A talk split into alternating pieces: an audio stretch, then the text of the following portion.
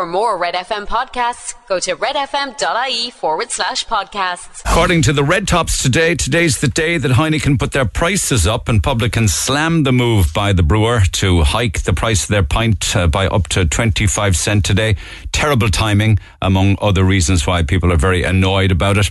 And there's another story making the Red Tops today that's also um, related to the hospitality industry. So you get the 25 cent pint price rise and be keen to talk to publicans to find out whether or not they're going to pass it on or how much of it they're going to pass on. But also, another thing that should be passed on is tips. And of course, today is also the day when rules and laws change with regards to tipping from today. And we know that must be put on, must be passed on, even the credit card tips, and there must be uh, very proper policies in place, not just for workers, but also for customers to tell them what happens to the tips. But apparently, they could still be taxed, according to the Star today. It's an unclosed loophole that means workers can still be taxed on their tips. Now, how it would actually work, I have no idea, but they're just saying in the Star today that revenue can still take a chunk of the workers' tips, and people are unhappy with that prospect because, uh, despite the fact that those who get tips are usually working in the lowest paid jobs. So a couple of changes from today for you. And if Micheál Martin has his way, he will also change things, particularly with regards to the laws on restricted breeds or dangerous dogs. He has said he wants to see a review of the kind of dogs that people are allowed to own after the horrific attack on Alejandro Mizsan in Wexford on Sunday afternoon, the little nine year old. We spoke about this on air yesterday. His face was torn apart, suffered extensive damage uh, to his face and his eyes and his legs and his torso. Really awful. Micheál Martin apparently is quoted from the Dáil saying, I do not understand why there is a need to own such dangerous breeds. We need to go back to the drawing board. That could signal a change in the laws in that regard. There's a, another story related to the attack. I'm not 100% sure what it's about, to be honest with you.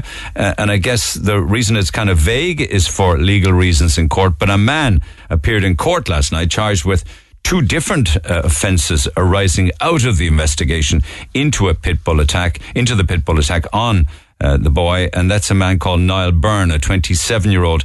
He's charged with two counts of threatening to kill after Sunday's incident in Wexford. So that's a front page of making many of the red tops. Death threats charge in dog maul probe is an example from the front of the mirror today. I'm sure that will become clearer in time. Um, there are a lot of health related matters and the tragic story of a woman who spent four hours watching her mother die on the floor waiting for an ambulance in a journey that should have taken just 10 minutes was before the Oireachtas Health Committee uh, yesterday. It's a story that makes the independent. Uh, her daughter was left with the memory of her mother gasping for breath uh, ambulance delays, you see, compounded by the crews having to wait for hours outside hospital A&Es because of a lack of trolleys inside and the fact that it can take hours for patients to be taken from the ambulance into the hospital proper. And that's cited as one of the reasons why this woman died on the floor of her home with her daughter watching her gasping uh, for breath. There is another health related story, of course, that's been breaking over the past 24 hours, and it has to do with the disease of the mind, Alzheimer's, the first Alzheimer's drug that really gives hope for a cure. They say it is the beginning of the end of this type of uh, Alzheimer dementia. Um, and in tests, they found uh, that it slowed the progression of Alzheimer's by 27 percent and they studied people in this major trial for a period of a year and a half so i imagine that's the start of even better things uh, to come.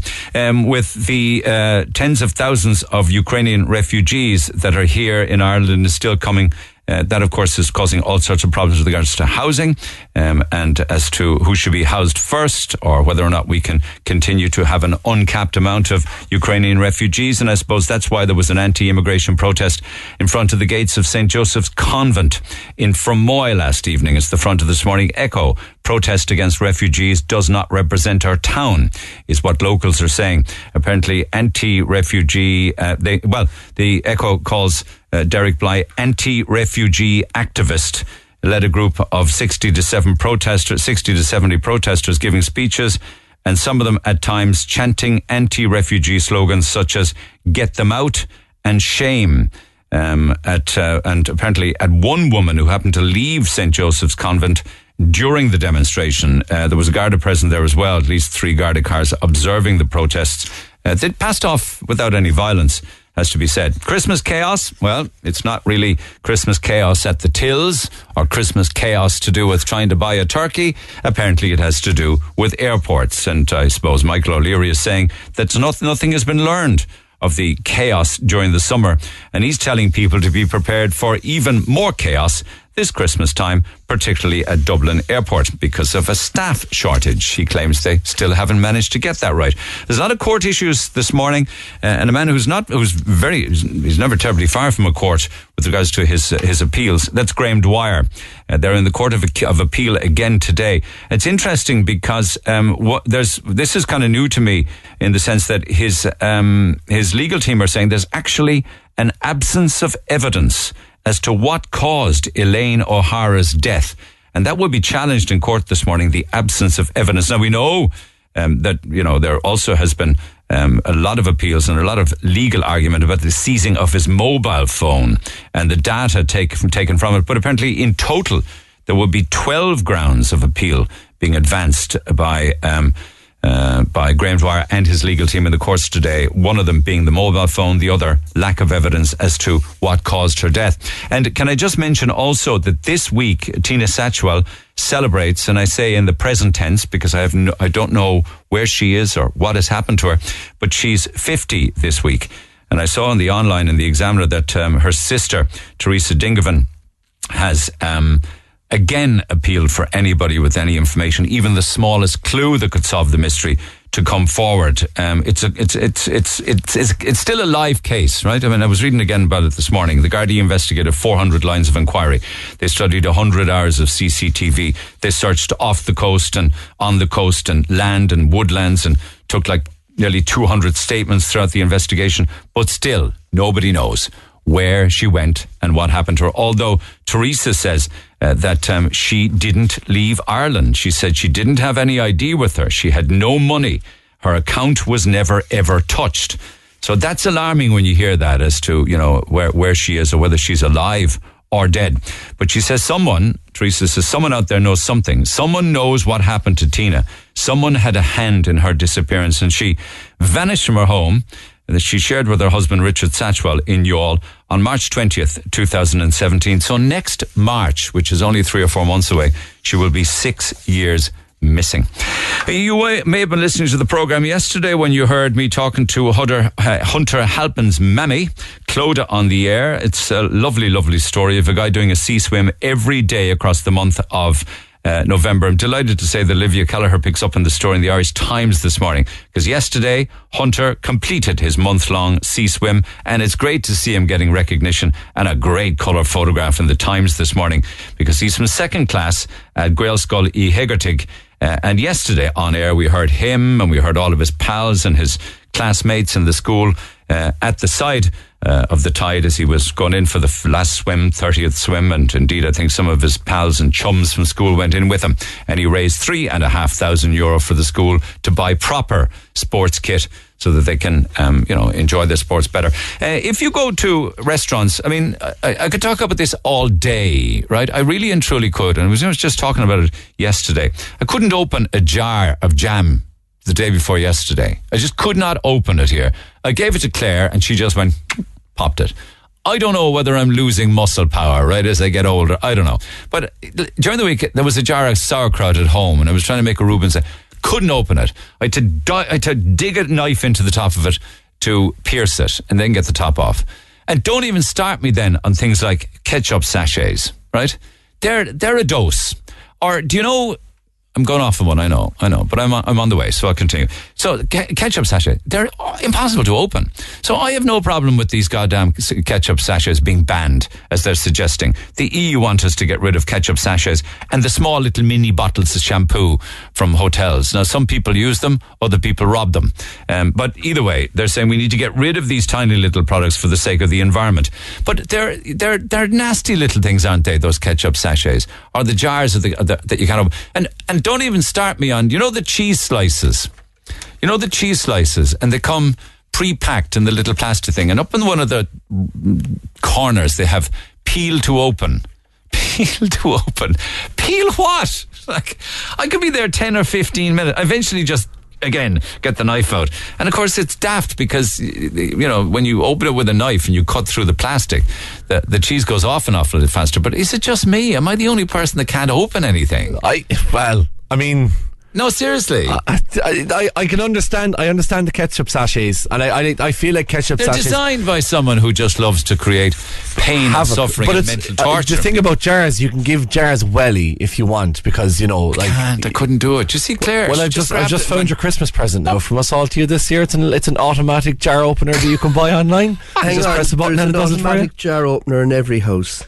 You get a, t- a towel, wrap it around the I've top, done and all then those and things. then put it in the jam of the door and twist. But sure, that's manual. done. That by its very nature is manual. It isn't Why, automatic. why have they got harder to open?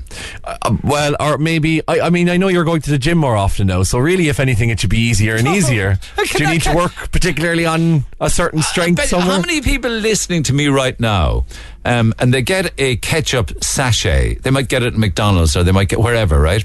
And it says it's got the little perforation supposedly on it, Hmm. and they actually get to tear it. How many people actually have to do it with their teeth?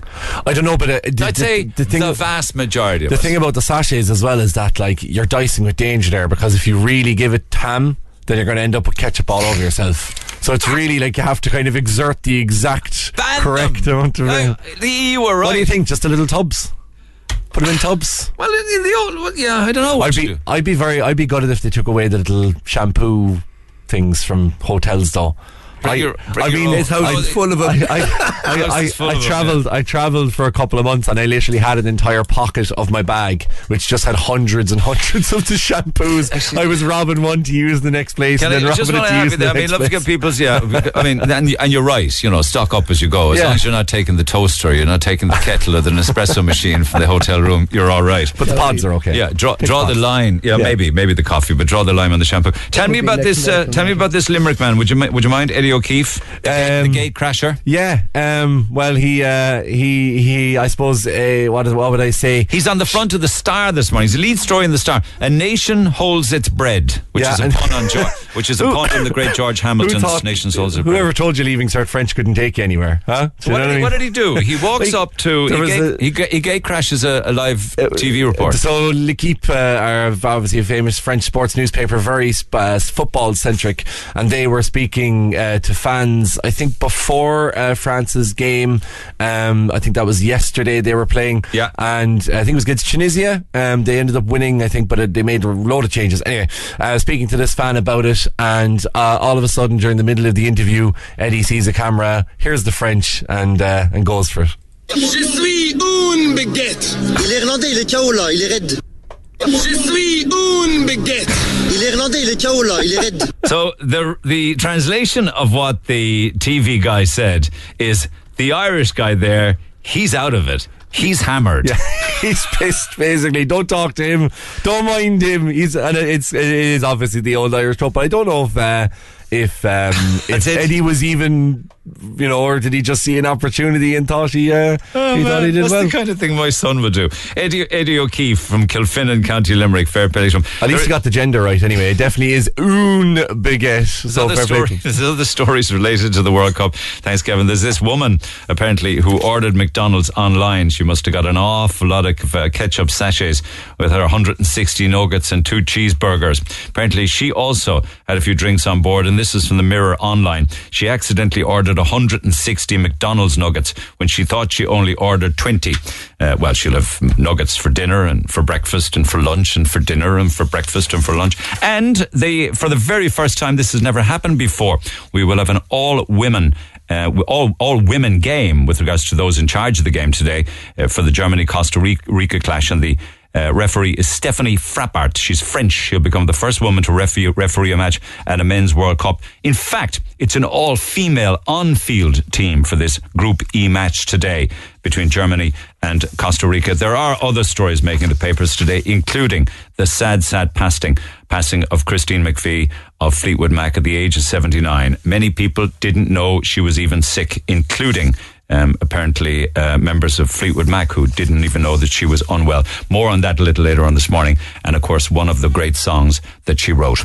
Lines open. You can text 0868 104 106.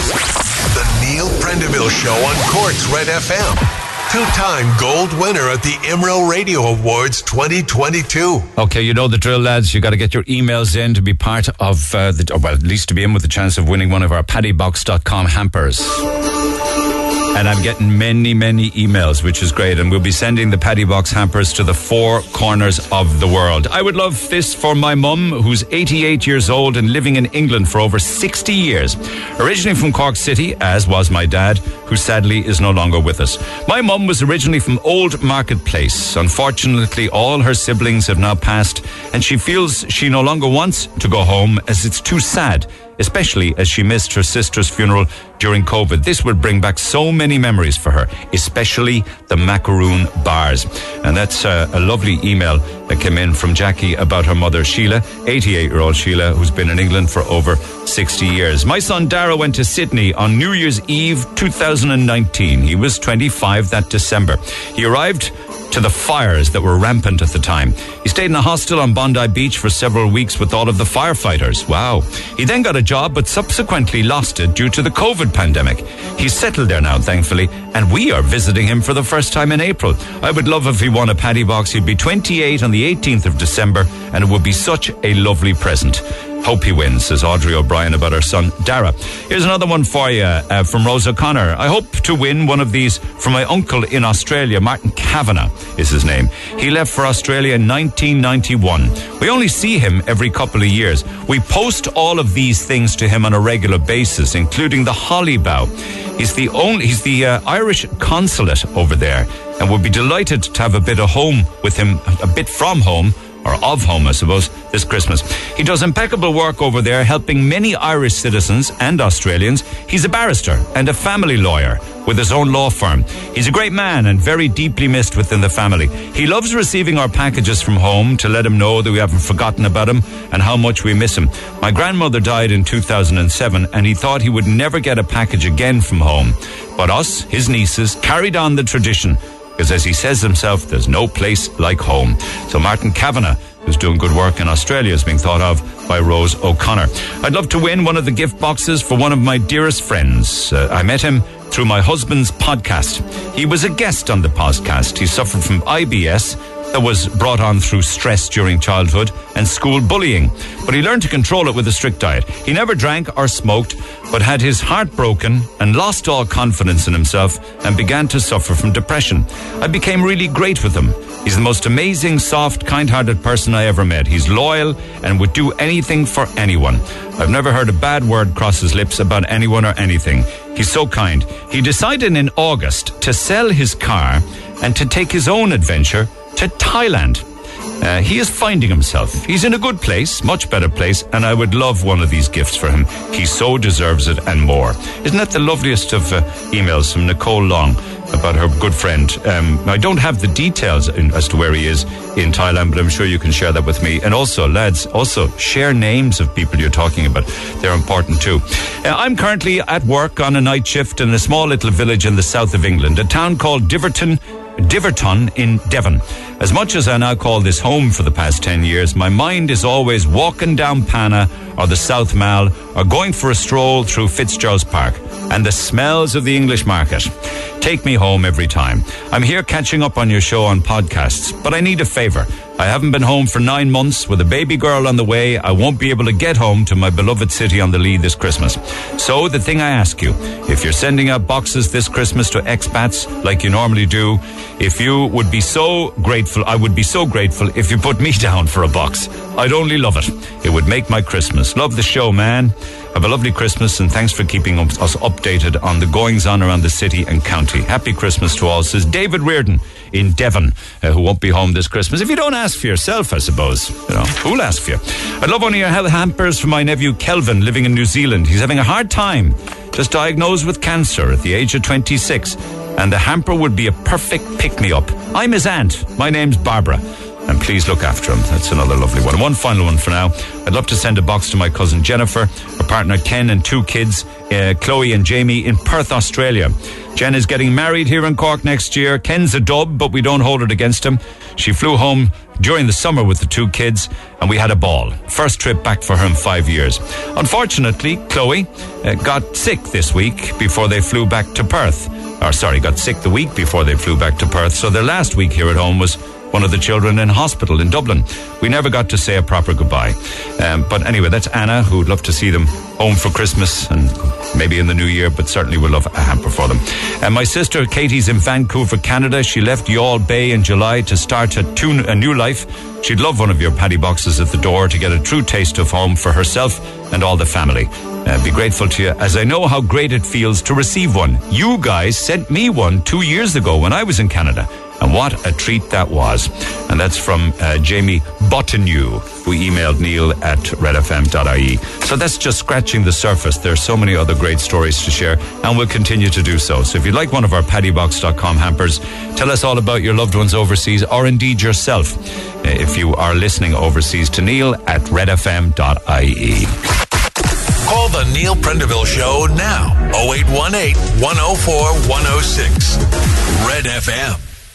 And you can text 0868 I want to show, share a story with you because we spoke of this at quite some length back in 2015. It's the story involving the death of Karen Buckley from Mourne Abbey. Karen Buckley um, was a nurse who actually worked and studied and travelled a lot of the world. She was from here and went to Thailand and went to the USA and went to England and moved from there to uh, Scotland to Glasgow, and she was working and studying and for a master's in occupational therapy. She was a much loved daughter of the family back in Mourne Abbey, and then she was killed.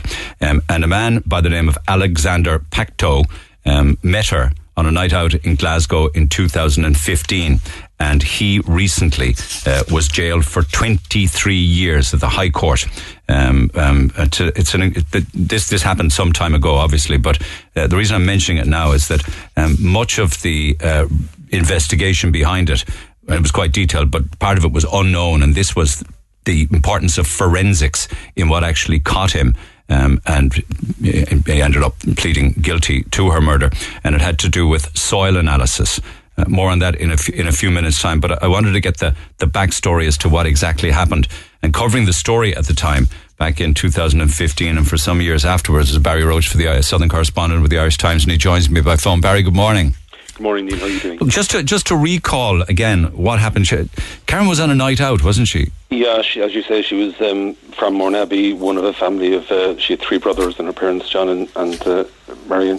Um, she'd gone over to Glasgow in January. Sorry, she'd worked in Essex in London for a period, but she'd gone up to Glasgow in January to do a master's in occupational therapy, and this happened in April. She was out on the night of April the 11th with her flatmates, and she went to a nightclub called the Sanctuary nightclub on the Dumbarton Road, which is in the city's west end.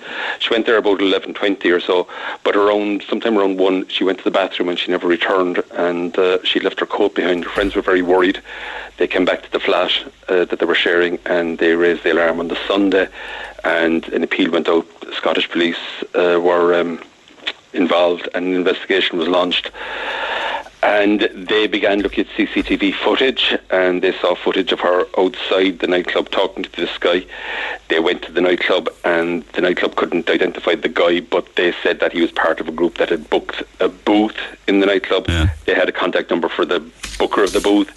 They put him in touch, or the police tracked him down. He then identified the uh, man that she was seen talking to as Alexander Pacteau, and they interviewed him, and he came up with a version of events which subsequently turned out to be completely. What did uh, he say at the time? He said that he'd met her and that he'd offered a lift home, or lift her back, a lift back to her flat in Garnet Hill, but uh, they didn't. They'd come back to his flat, and then he said that she'd left about 4 a.m. and uh, had made her own way home to walk home. Uh, police were very suspicious of this, and. Um, amongst the things they did was uh, they had a forensic sniffer dog who uh, examined his car, and they found um, uh, scents they're suggesting a body had been in the car, and then they did forensic ex- an examination, and they found blood there. They found Karen's blood there. He went then from being the last person who saw her and a witness to being a suspect, and they then carried out a search of farmland where he had uh, rented some uh, sheds, a place called High Craigton, and very tragically they found Karen's remains in a barrel there that he'd stored. It transpired. It was a really detailed investigation. They'd also found her handbag in a park called Dawson Park, and that didn't tally with his version of events. And I think that's where the soil um, forensic scientists that you're speaking to uh, came in and finding um, his soil on his tyres there. But uh, they went and they seized or confiscated or harvested uh, CCTV footage from um, 49 premises, roads and so forth, and premises, and they found, I think they went through 1900 hours of CCTV, so a serious investigation, and they found footage of him buying caustic soda and things like that. It transpired that what had happened, uh, rather than bring her back to her flat, that uh, an 11 minute period uh, on Kelvin Way, he struck her over the head with the spanner 10 or 12 times. She was five foot two. He's six foot four. He's a he was a big guy. I remember looking at him in court like he was serious, like not only tall but broad as well, and that she was killed pretty instantly. She had some defensive wounds. The post-mortem revealed she had suffered a fractured skull, but she had defensive wounds in her arms and hands, consistent with trying to defend herself. And it seemed we heard during the uh, plea that from the uh, equivalent of the Scottish or the Irish DPP, a man called Frank Mulholland, he was the procurator fiscal, there, equivalent of the DPP. He said that she put up a fight and fought for her life, but obviously he was a huge man and he, he killed her. Then he brought her back. The only time she was ever in his flat was when he brought her back to the flat and he put her body in a bath. And He went off to sleep, woke up in the morning and starts googling caustic uh, sodium hydroxide caustic Yeah. soda. He went. Then he went to B and Q and bought this. and they put it in, in B and Q buying the stuff. Uh, her body was, well, her remains were found in, as I say, in the. Um, The idea is he wanted to dissolve the body, right? Yeah, and her family came over, her parents were over, and God her almighty. friending press conference, look, appealing for information. It was really, really, and I think it was a, it was a, a story that just caught the, uh, touched everybody in, in Glasgow that I could see. There was a there was a vigil on the Friday night. This happened. She disappeared on the Saturday. The press conference, an investigation started on the Monday. He was in custody and charged by the Friday. But that Friday evening, there was a vigil in Glasgow in, in um, I think it's George Square, is the main square there. Yeah, there was a lot of other evidence damning as well because not only was the Google search for caustic soda on his phone, but also th- there was a Google search for uh, 220 litre plastic barrels that he was looking for as well. Yeah, there was a lot tying him down. and At the end, he pleaded guilty. And of course, we learned then at his sentencing that he'd been acquitted of attempted rape uh, as a 17 year old uh, some years before. And in a very similar sort of scenario, met a young woman walking home, offered uh, to get a taxi with her, brought her down a laneway, and attempted to. Um, to rape her. Uh, she managed to cry for help and uh, people came to her rescue. He was charged, but he was acquitted of that. So uh, I suppose once the police saw him on the footage, they obviously knew more than. There, it was a very tight investigation in terms of media coverage as well. And quick too, wasn't it? Yeah, very fast, but very thorough. I mean, when we saw this, or when we heard afterwards, the detail of, I mean, 1900 hours of CCTV, that's a lot of, Yeah. you know, t- 2000 or two, almost 2000 hours of footage they went through, 49 premises, and they, they had him buying the stuff at B&Q. They had uh, the car at various locations. They were able to pin down where it actually happened. It was a seriously impressive investigation, but very tight from a media point of view. There wasn't an awful lot emerging until effectively after he pleaded guilty, we learned an awful lot that we didn't know at all up until then because uh, I assumed that the Scottish reporting uh, press over there would have uh, police contacts, but they didn't. They were as dependent on us, as us, sorry, Yeah. uh, on press briefings and official sort of briefings. So it was very tightly run, but very efficiently done and very quickly done. And he was charged by the Friday, and then by the August, I think it was August that, that summer, uh, he was sentenced and he pleaded. But uh, he got 23 years, and uh, police were entirely satisfied. And the judge, Lady Rae, said she was entirely satisfied. It was an entirely random encounter. Police did say that they felt he was going to attack somebody. It didn't matter who he met that night, that he was in a state uh, that he was going to uh, find some woman and attack her. Uh, she hadn't been sexually assaulted. Uh, that was one of the things that the post-mortem revealed, but it was a shocking, shocking case. And, uh, Horrific, isn't it? yeah, and The you know, cruelty the of family people. were just plunged. You just like there they are. They're they're farming back in Mourne Abbey, and suddenly they're plunged into the spotlight, media glare, uh, inevitably. Uh, uh, over there, and I mean, uh, my recollection was it was coinciding with the British general election, and certainly I think in terms of coverage, it was almost. I think there might have been the lead item in Sky a few, for a few Yeah, days. You yeah, know, that a guy like him would be carrying a foot long wrench in the car with him. Ah, yeah, like, I mean, Unbelievable. seriously, uh, Awful, awful. I, you know, you just don't know where to. And he came from a sort of family, you know, middle class background. Went off the rails when his parents split up. Uh, was involved in a car accident, and um, was on disability. When the disability payments stopped after a year, he'd moved into his own flat. He started photocopying uh, money, forging it, like but really ham-fistedly, and he got a community service order, or the equivalent of that, uh, 240 hours, something like that, for that. And then we uh, that was one of his previous encounters with the law, and then the other one, obviously, as I say, was the uh, situation where he attempted to um, rape this woman he met late at night down a, a, a, a street in, in Glasgow as she was making her way home. Very similar sort of preying on somebody coming out of a nightclub socialising. Very uh, similar sort of scenario. Okay, Barry, thank you for the backstory to that. I do appreciate it. Barry Rhodes, Southern correspondent with the Irish Times. Lorna Dawson, actually, is head of soil forensic science at the James Hutton Institute, and the forensics are very important in this, just like they are more than ever now in all sorts of crime investigations. Lorna, good morning. Good morning. Thank you for holding. It's just important to get the backstory to this, uh, just to go through it with uh, with the reporter who was covering at the time. How important were forensics and your role in all of this? Well, like a lot of these very, very sad um, cases, it's very much teamwork. So um, I think this was a really good example of fantastic policing by Police Scotland right from the very outset. Um, there was a hope at the beginning that Karen might be found alive, um, so that everything went into full speed to try and find her at the very beginning. And it's the combination of that, that drive to, to, to try and um, try and bring her home. It, it, was just so tragic that everything was done to see if she could be found. And, and so, as part of that, a lot of work was done at the outset when, when she went missing. And part of that, we, we looked at um, one of um, Alexander Pacteau's boots, and on that, there was soil, which we looked at, which corroborated the information, the intelligence they got that he'd a unit at High Craigton. What do you mean by that, a unit? A storage unit. So he'd, um, they discovered that he had this facility where he'd stored um, old furniture, that sort of thing, out at a farm north of Glasgow. And what we did by looking at the soil, we could see which areas that that soil could have come from. And there was an area of about um, a kilometre square that we could see from our mapping. As you've got in, in Ireland, you've got fantastic mapping of the soils. We can use that information to work out where he'd been from the soil on his shoes. Yeah, because I know that the vehicle that he had, I was reading, he had that professionally cleaned, didn't he? Thinking that he could literally obliterate any evidence that might incriminate him. Wasn't that the case? Well, that, that that's at the next stage. So the next stage, the, the first stage is the uh, intelligence, the search, um, and sadly, as we know, uh, poor Karen was found um, at the farm in a barrel.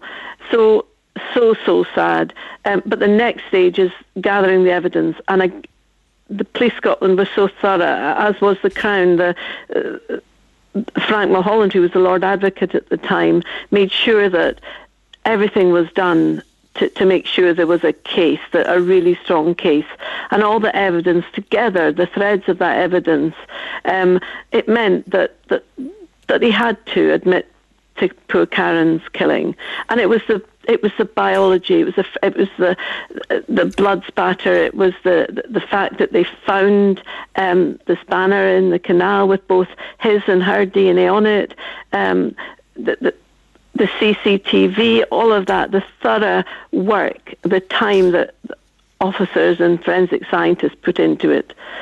Of course, there is no, you know, you would do everything that you could in such a horrendous, yeah, horrendous. Yeah. Yeah. yeah, and just on that topic of the soil, you were also able to match because the interior and exterior of the car was probably spotless, but not the tires, and you picked up something on the tires, wasn't it? Yes, he'd he'd he'd gone and got everything cleaned or disposed of. He disposed of the mattress. Um, he, he took his car to get valeted and, and washed, but thankfully. Um, he hadn't. He'd left the car static, so we got we were able to recover soil on the underside of the tires that he hadn't washed off, and that linked to Dawsholm Park, where Karen's handbag was found. So it lets the police work out what happened, answering the where question. So where had he been? Where had he taken her? Do you ever think back to times when that was not available, where there was no DNA available because it hadn't been, uh, you know, I suppose uncovered or the the science behind it, or, or indeed very little forensics and no mobile phones to track someone, not being able to study their, their Google history searches. Must have been an awful lot tougher then, right? I think that is the case, that in the past, I think policing was much more difficult. And sadly, uh, people got away with it. But now there's such a wealth of forensic techniques that can be brought to bear, not only on current cases, but also on cold cases, so that they're going back increasingly to recover the productions, the exhibits that are stored from 30, 40 years ago. And they're now applying these techniques to help discover who committed these crimes in the past. But are there not cases that just have no clues, as in no DNA whatsoever, nothing to work with? Well, I think this is why um, they open up uh, cold cases and continually review what could be done with the advancement of new techniques. For example, there was the horrendous uh, World's End killing of also two young girls going out, starting their lives, just having a bit of fun, going out to the pub, and they too were in the wrong place at the wrong time. Helen Scott and Christine Eadie, and that was in the 1970s.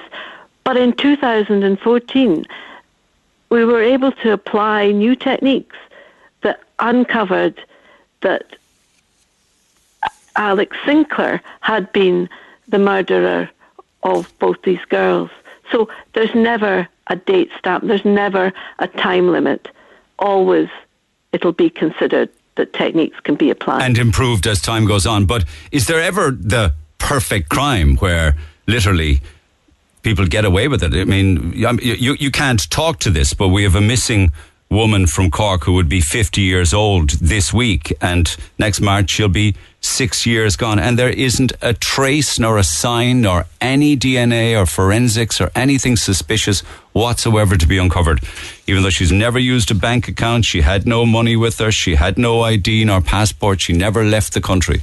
And six years later, Gardaí here is still as in the dark as ever. Do you know what I'm saying? Well, the perfect thing is not to commit these crimes. Of course. These are awful people that would commit them. And the good thing is that people continually review and that this is so important that the different authorities in different countries keep going back to these cold cases because one day, hopefully, they will find what happened to that poor girl. So, is your type of work a bit like what we see on Silent Witness, Witness for instance? Well, it's really, we act to support the investigating authorities to be thorough, objective, impartial, and look at the facts, look at the evidence. So it's not a motive like you see. You don't get a 100% match and you don't get results in five minutes and the lights don't flash. I know. That's TV, I know. But it's the same type yeah. of work, isn't it? It's, it's very privileged to be able to work in this. Is it very rewarding? very rewarding, and um, it's it's really really um, so satisfying to help people find out what happened to their loved ones because that's the biggest issue is people are left with big unknowns. And so in such a horrible situation at least we feel that we can help bring some sort of closure if such a situation happens. You certainly did that, and thank you for it. I'm obliged to you for taking the call as well this morning, Lorna. Have a great day. It's Lorna Dawson who actually spoke of the family there, giving closure to the family. She's the head of soil forensic science and was part of solving the crime that put Alexander Pacteau in jail for the murder of Karen Buckley back in 2015, um, just walking home, as we say. Uh, but I want to give the final words to Karen's father, John, who spoke on the steps of the courthouse in Glasgow at the time. And uh, this is part of what he had to say, just part of what he had to say. We came over, and there are no words to describe what we went through. Being told Karen was brutally murdered, having to phone our three sons, and tell them that Karen was dead was one of the hardest things we've had to do. It all seemed unreal. We were devastated. And all Karen was doing that night was making our way home when she was randomly targeted and murdered by a cowardly, vicious criminal. He's truly evil, and we hope he spends the rest of his life behind bars. Our hearts are broken at the thoughts of Karen's final moments in this world. The thought of her being alone, frightened and struggling for her life, the panic she experienced as she fought for her very survival, but she had no chance against that coward. The last face she saw, the last, the last voice she heard, was of that criminal who calmly set about trying to dispose of her body so she would never be found.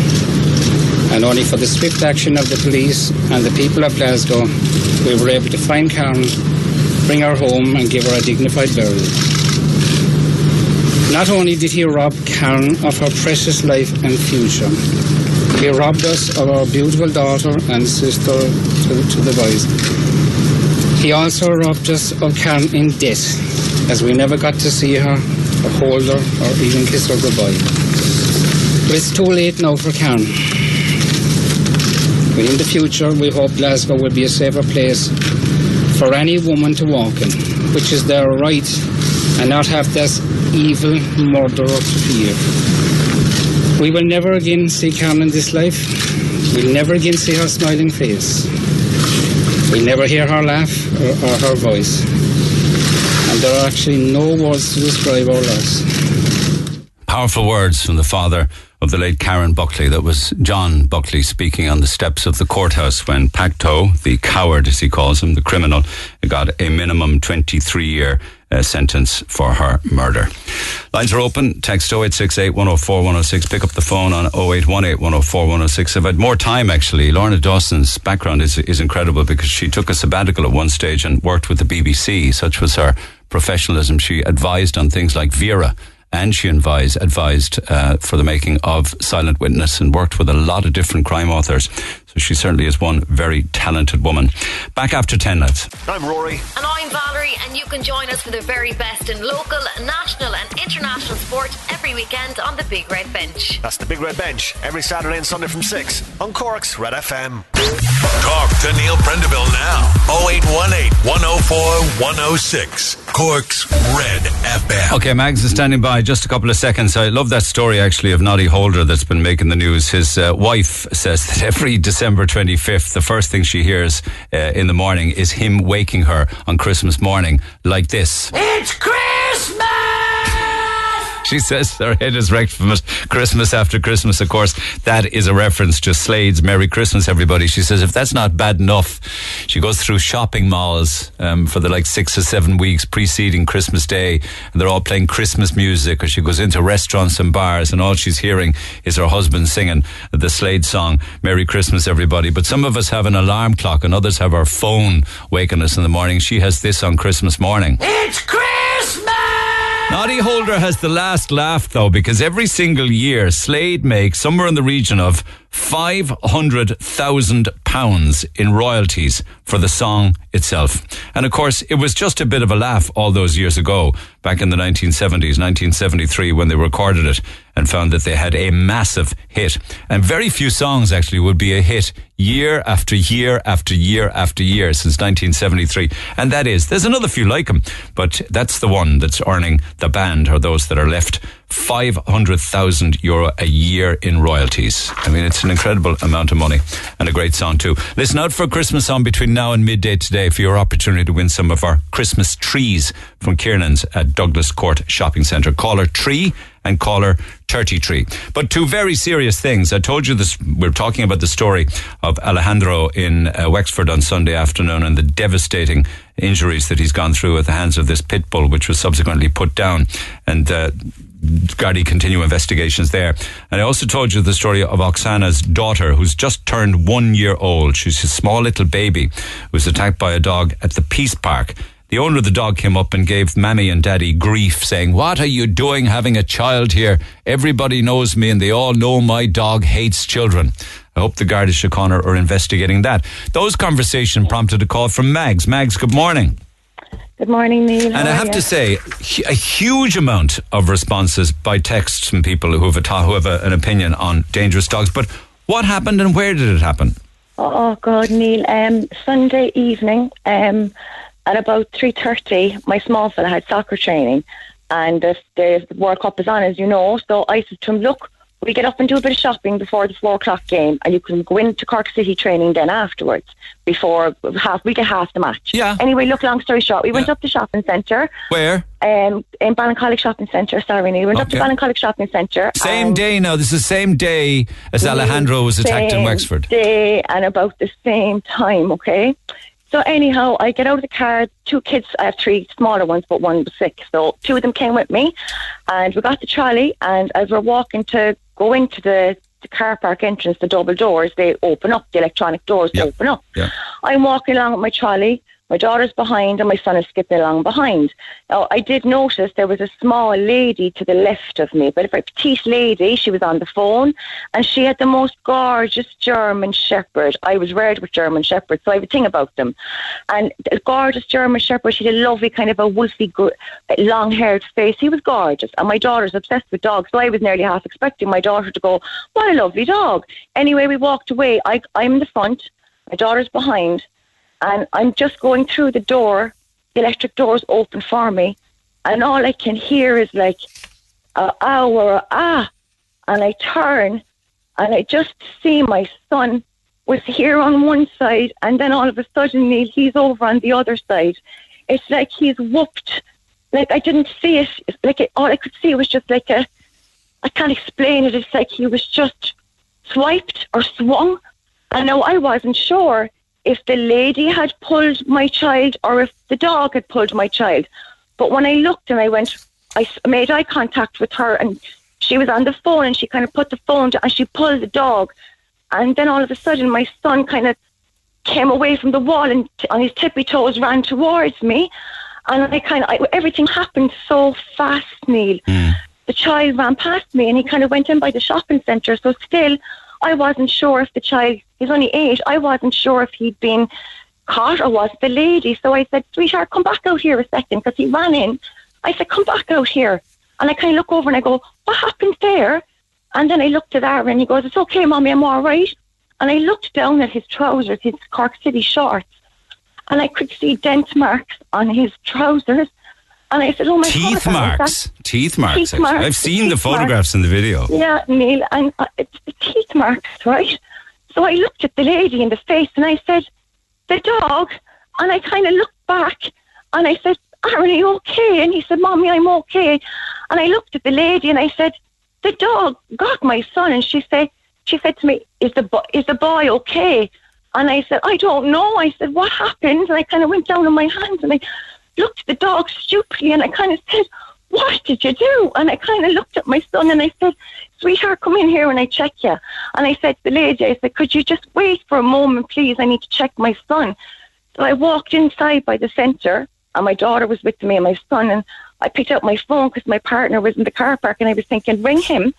And I was kind of looking around for people. I was panicky, look, kind of looking for help as well in a way, Neil, but not looking for help at the time because I didn't know what to do. Hmm. I still didn't know what had happened with my child. Hmm. So I kept my eye on the lady. I was inside the double doors at this stage so I could see her through the glass and she looked worried and she was on the phone and then all of a sudden I'm on the phone trying to ring my partner and I'm trying to explain and all of a sudden this gentleman just came from nowhere, Neil, right?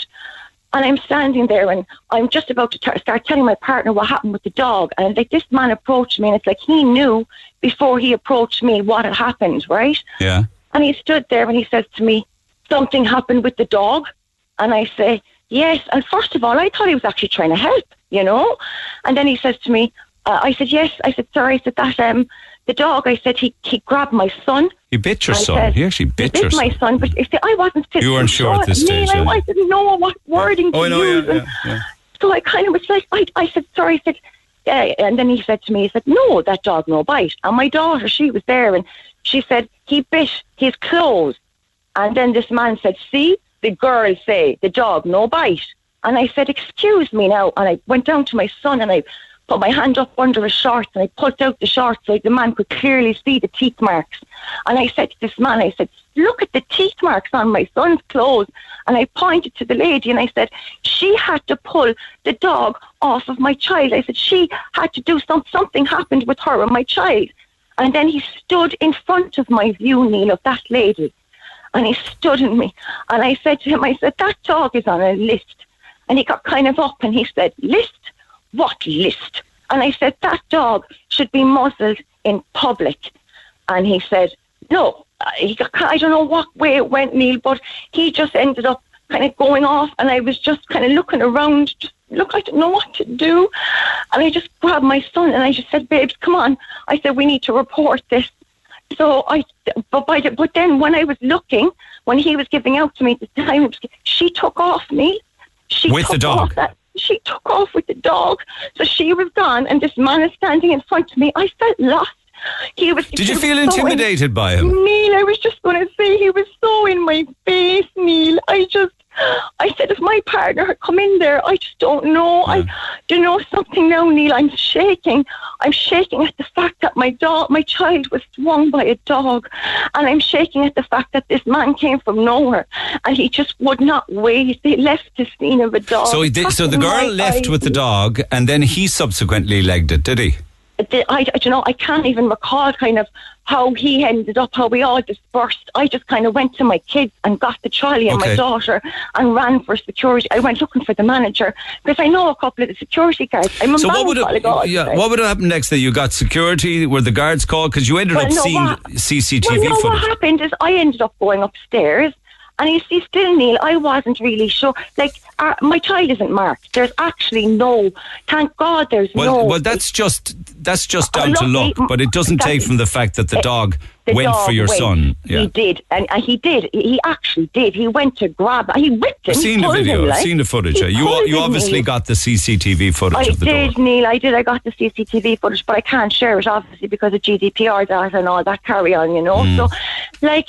Uh, no, in fairness, I have to say the shopping centre have been so good to me. I have a still where you can see that it's a, it's a German Shepherd. You can clearly see, but look, in, you know, I, I, the thing is, I went up to the security guard and I went up and I reported it. Now, like, I just said to the security guard, look, there's an instance after happening down there. I said, look, there was a couple there. I said, the dog is gone. I said, look, this is a mess. I said, I don't even know really. I said, my son is fine. And to be honest, Neil, my my son is a character, right? He thinks he's bloody Ronaldo slash Roy Keane. He's just a character, right? Yeah. And he's he's going around the place telling everybody he saved the day. He doesn't realise how lucky he is, Yeah, Neil. yeah. The groin area. Yeah. But when I was up talking to the security guard, I'm a bubbly person. I don't know, was did I come across serious enough? I don't know. But anyhow, look, the security guard said to me, Look, relax, girl. He said, We have fantastic footage here. Go way off, get the guard to shout if you want to. They can come back here, we liaise with them, no problem. So I went away off home, and in fairness, the shopping centre contacted me and they said they actually seen the footage, and the footage is horrific. Yes, it is. the dog goes. For, he goes for your son. I've no reason why. You don't, he's not provoked or anything. Nobody gave him a kick or tried you to put their I'm hand out for him. to ring you, because I don't want to be on the radio. Mags McKenna doesn't want to be on the radio for this, right? But you had a man on yesterday. I was reared with German Shepherds, and there's a man on yesterday, and he said it could be a colour, it could be a smell, it could be something that a dog does not like. I walk past that dog, no problem. My daughter walked past that dog, no problem. That dog looks at my son, and something went. I can see it. Something went in that dog's head, and he just said, "I want a bit of this."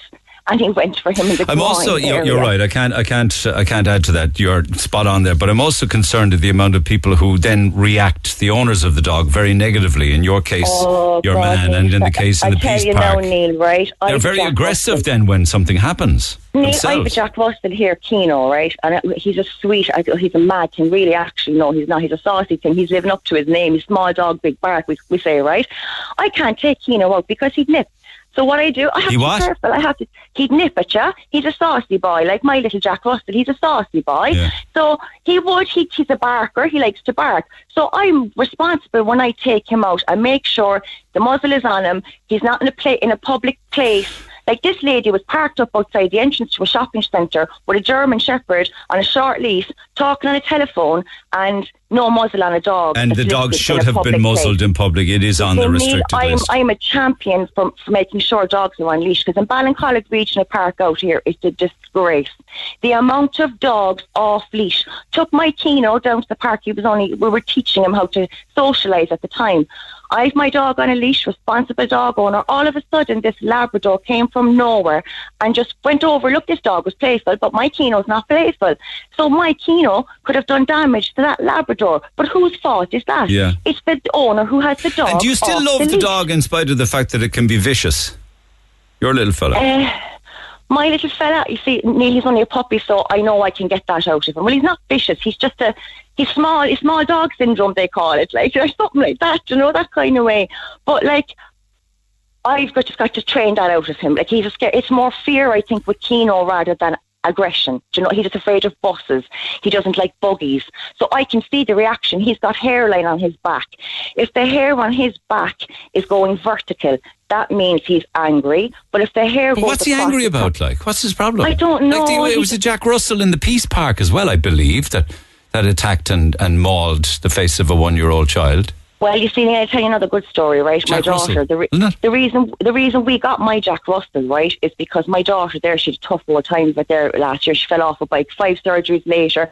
She was crying for a dog. So look, we ended up, big, it took us years to decide it, but we said we get the dog. Now, initially, I wanted a German Shepherd. Can you believe this? Because I was reared with German Shepherds, and I, my dad always said, "You never trust a dog's temperament." We were never left on with the dogs on our own. But I wanted a German Shepherd. Long story short, we end up coming across this gorgeous little black and tan Jack Russell, and I said, "Look, we get him because he's a small. He manages our household, small dog, whatever." Yeah. And he's fitted into our family. Yes, but he'll neat. bite someone that come into the house visiting, won't they? Won't he? No, I, no, he just barks. He just barks. And, like he'd never nip at you. Right, Once he okay. once he comes in, he'd be rah, rah, rah, rah, rah. But like that, if I was to take him outside now, I'd I'd be fearful. Maybe it's me pushing that fear on the dog as well. You see. What That would you like to see him. happen with the um, German Shepherd? Well, this is the other side of it, right? Because they left the scene of a, uh, of a dog attack, left the scene of a crime. I know that sounds silly, right? But like, I've no, I've no, I can't do anything at the moment because, like, I rang Togher Guards that night, and Togher Guards said they'd come away out to me and stuff. Like, but as I said, sure, there's no details to take, right? And then I rang Ballincollig Guards, and Ballincollig sa- Guards said, look, contact the dog warden. So I've been speaking with the dog warden, and the dog warden has li- literally said to me, I need to find where this dog is living. So I'm kind of stuck here now at the Yeah, moment, kind yeah. of going like. There's a chance they've got away with it if you can't see their faces. I didn't see any faces. Your one's got her back to the CCTV camera, but Well, clearly laws You know have what, been broken. Neil? I spotted her a few. This is the thing. When I, I actually, when I made eye contact with her afterwards, because we didn't make eye contact when I was walking in, but I made eye contact with her, with her afterwards, and I know her from walking up and down Station Road, like, and the lady looked so worried, and I, I'm thinking of it afterwards. Now I know why She she, should looked be worried. so worried Yeah. because she she saw she saw it there, and then she nearly dropped her phone that she was on the phone. Neil, my boy, is so lucky, and totally. he's going around thinking he's like he's invincible or something, do you know that sort Yeah, of way. But yeah, then I had to make light of it, and I had to show him what happened with little Alejandro. And you know something, I think we need something to happen here because. What if it was my son's face, or if it was a three-year-old? I know, And you I know. see where the dog went, Neil. You see, and look, we need laws. And look, there's only two dog wardens in the whole of Cork City.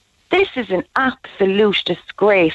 Why don't City Council give powers to the likes of a ticket warden here now walking around in Ballincollig? And if he sees a listed dog that's not on a muzzle, he can find that person. Okay, it's Is very that not- interesting. When you talk of councils, actually, uh, I was contacted by somebody yesterday saying you need to look at the different councils around the country who actually do not allow tenants to have dangerous dogs or Well- those on the restricted lead list, I should say, in council properties. So we had a look at that. Galway City Council do not allow anybody in their council homes to have restricted breeded dogs. Nor does Dublin City Council, nor does Meath County Council, Waterford City Council. It's, it's all they're not just just not allowed. You you if you're not allowed to have a dangerous dog, um, or one on the restricted list in council properties.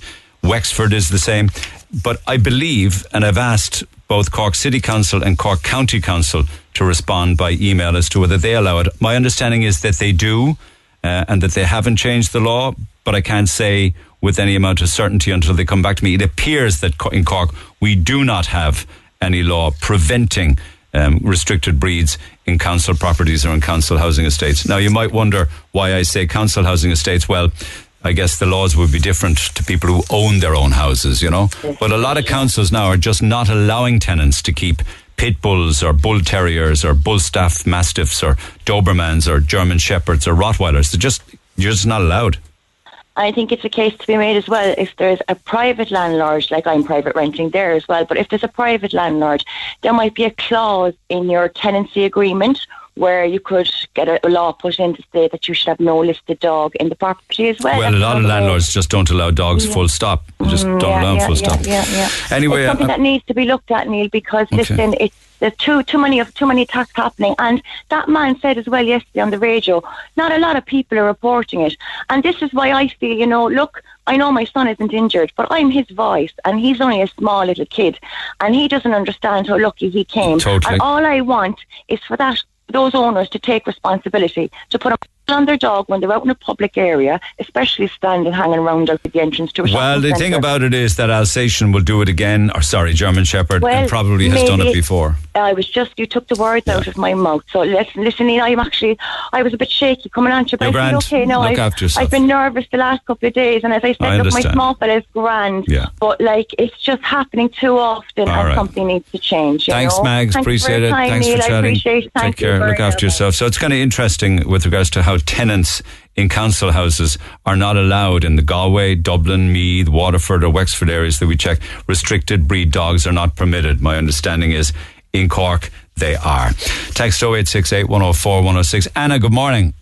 Good morning. How are you? Just picking up on the back of my conversation with Oksana yesterday and her daughter Emilia. She's just turned one year old, uh, attacked in the Peace Park. Go ahead. You were listening. Yeah, yeah, I heard that, and I, to be fair with you, I don't. The, the whole stories are really horrific. Like I'm really feeling sorry for, you know, the parents and the kids. Obviously, like you know, who's been attacked. Uh, being attacked by the dog, it's uh, like just seriously, like really, really scary thing. Yeah. Even by the sound of it, you know, and, Ah, and your stuff. man then would just carry on. Everybody knows my dog hates children. I mean, that guy's insane. Yeah, no, that is that is that's, Insane that is awful. I, you know, I'm living in the city center myself, and I was uh, I'm owner of a boxer, uh, my second uh, boxer actually, and I'm no expert of training or anything, you know. So I was always going to the park and socialized with other dogs, and then there was this uh, both dogs, my dog and the other dog, uh, the, the the small dog. I don't know what kind of breed uh, is he actually. Um, they were playing, they were best friends, and one of the sudden the small dog went for my dog, you know. Um, he got him, but he by his lip, and he didn't want to release, you know, his bite.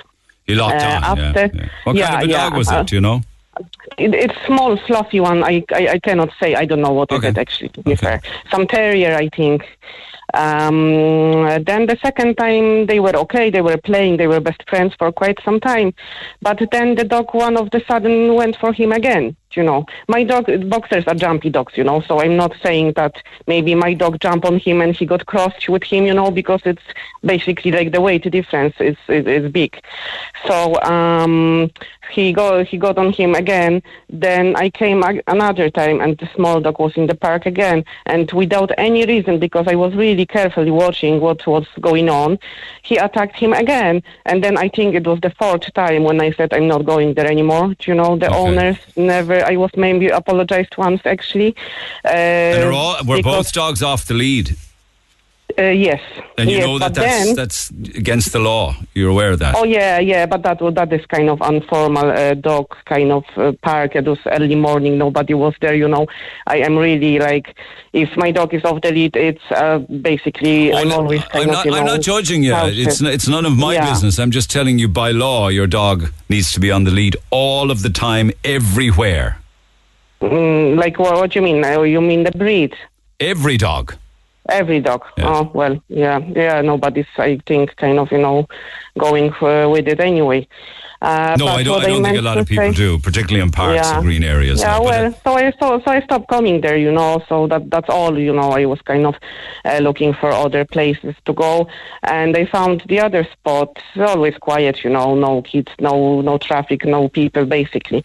And then I had the situation that the man was with the four dogs over there, three small ones like a Jack Russells, and then the one bigger one like uh, Golden, and they all went for my dog at the same time. They all were off the lead. My one at the time was on the lead, and they all went for my dog. So everywhere you owner- go, people's dogs are attacking your boxer.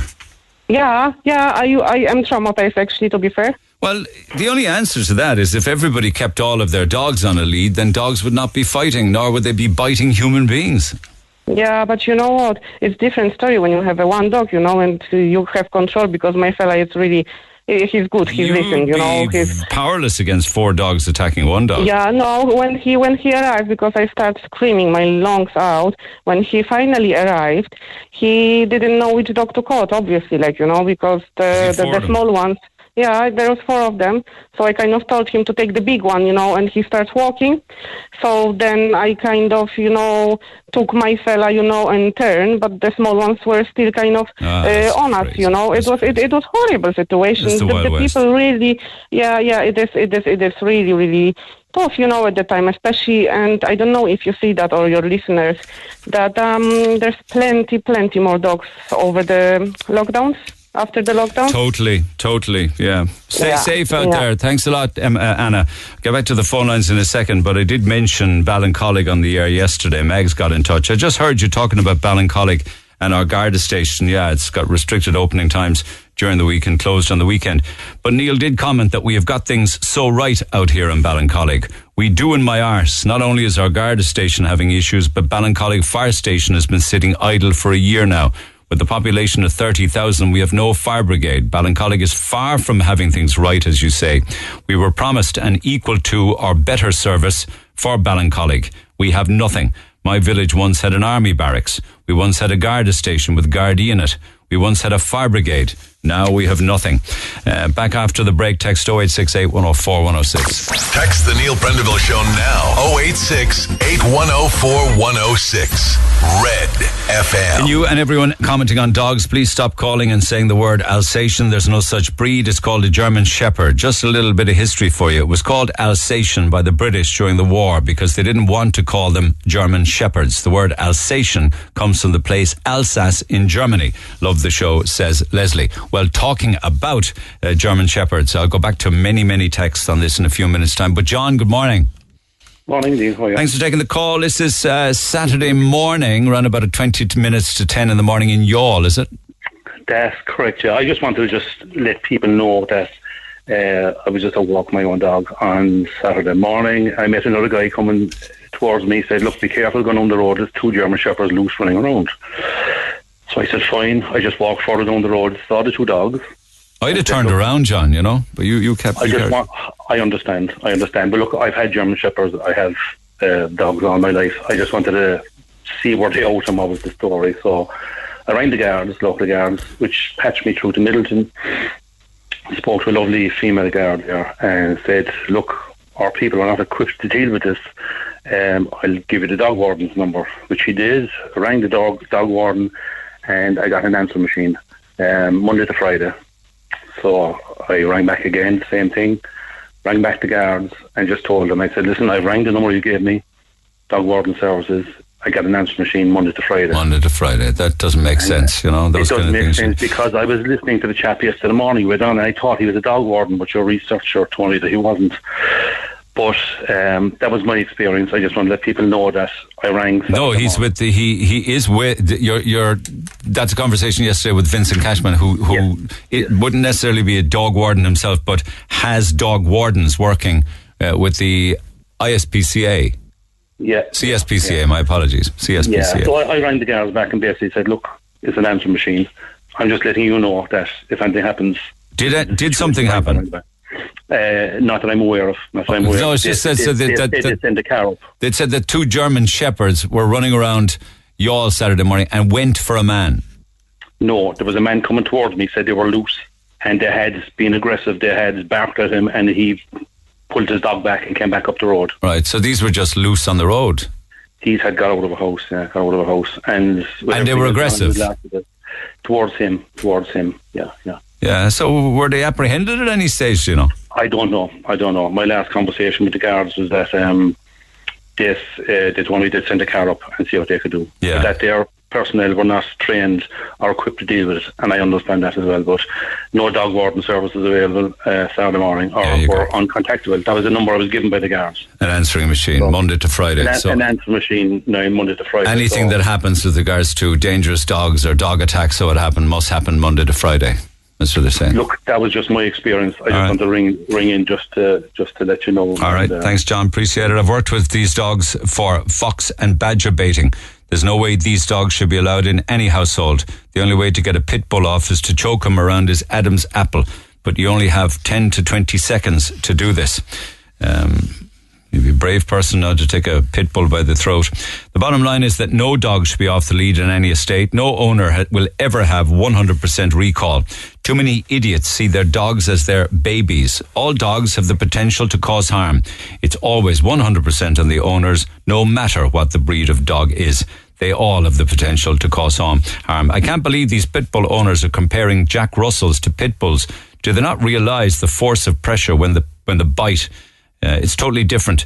You could have a well trained pit bull, and one day he has a pain in his tooth or isn't in good form, and he can change from being well trained to attack mode in seconds. It's been proven over and over. And there's loads of these. These people with dangerous dogs need a wake up call. A Jack Russell might nip you, but it wouldn't maul you. It's all about breeding. Farmers don't use greyhounds or terriers for working cattle and sheep, and security don't use poodles for guard dogs. These dogs can't be trusted. They are bred to fight, but of course there are exceptions. I walked past four of my six bull, bull terriers a few months back when a guy passed me with his Labrador. My dogs were muzzled, which I hate doing, by the way, but I still do it on the bull terriers. Guess what? His lab jumped up and attacked my dog. How's this fair? I pulled my dog away, thank God, but the guy didn't even apologize and walked on. Now how, now, how is my dog supposed to defend himself? If it was a full on fight that broke out, then my dog would be dead. And my dogs are family. Dogs are 10 times better than people these days, and people, people would want to realize that. So don't let a few clowns with their dogs give the rest of us a bad name. This breed is the best ever and the most loyal, fun, and caring of all. He has six Staffordshire Bull Terriers, but keeps them on a lead and indeed muzzled. I'd be terrified of those dogs. I would not go near them as they can turn in a minute. Sure, a Jack Russell can bite too, but look at the size of their small mouths. What real damage can they do? Uh, well, you know, you want to go and see Oksana's little one-year-old child to see the kind of damage they can do. Anyway, back to the, the phone lines we go. Line two is Egla. Egla, good morning.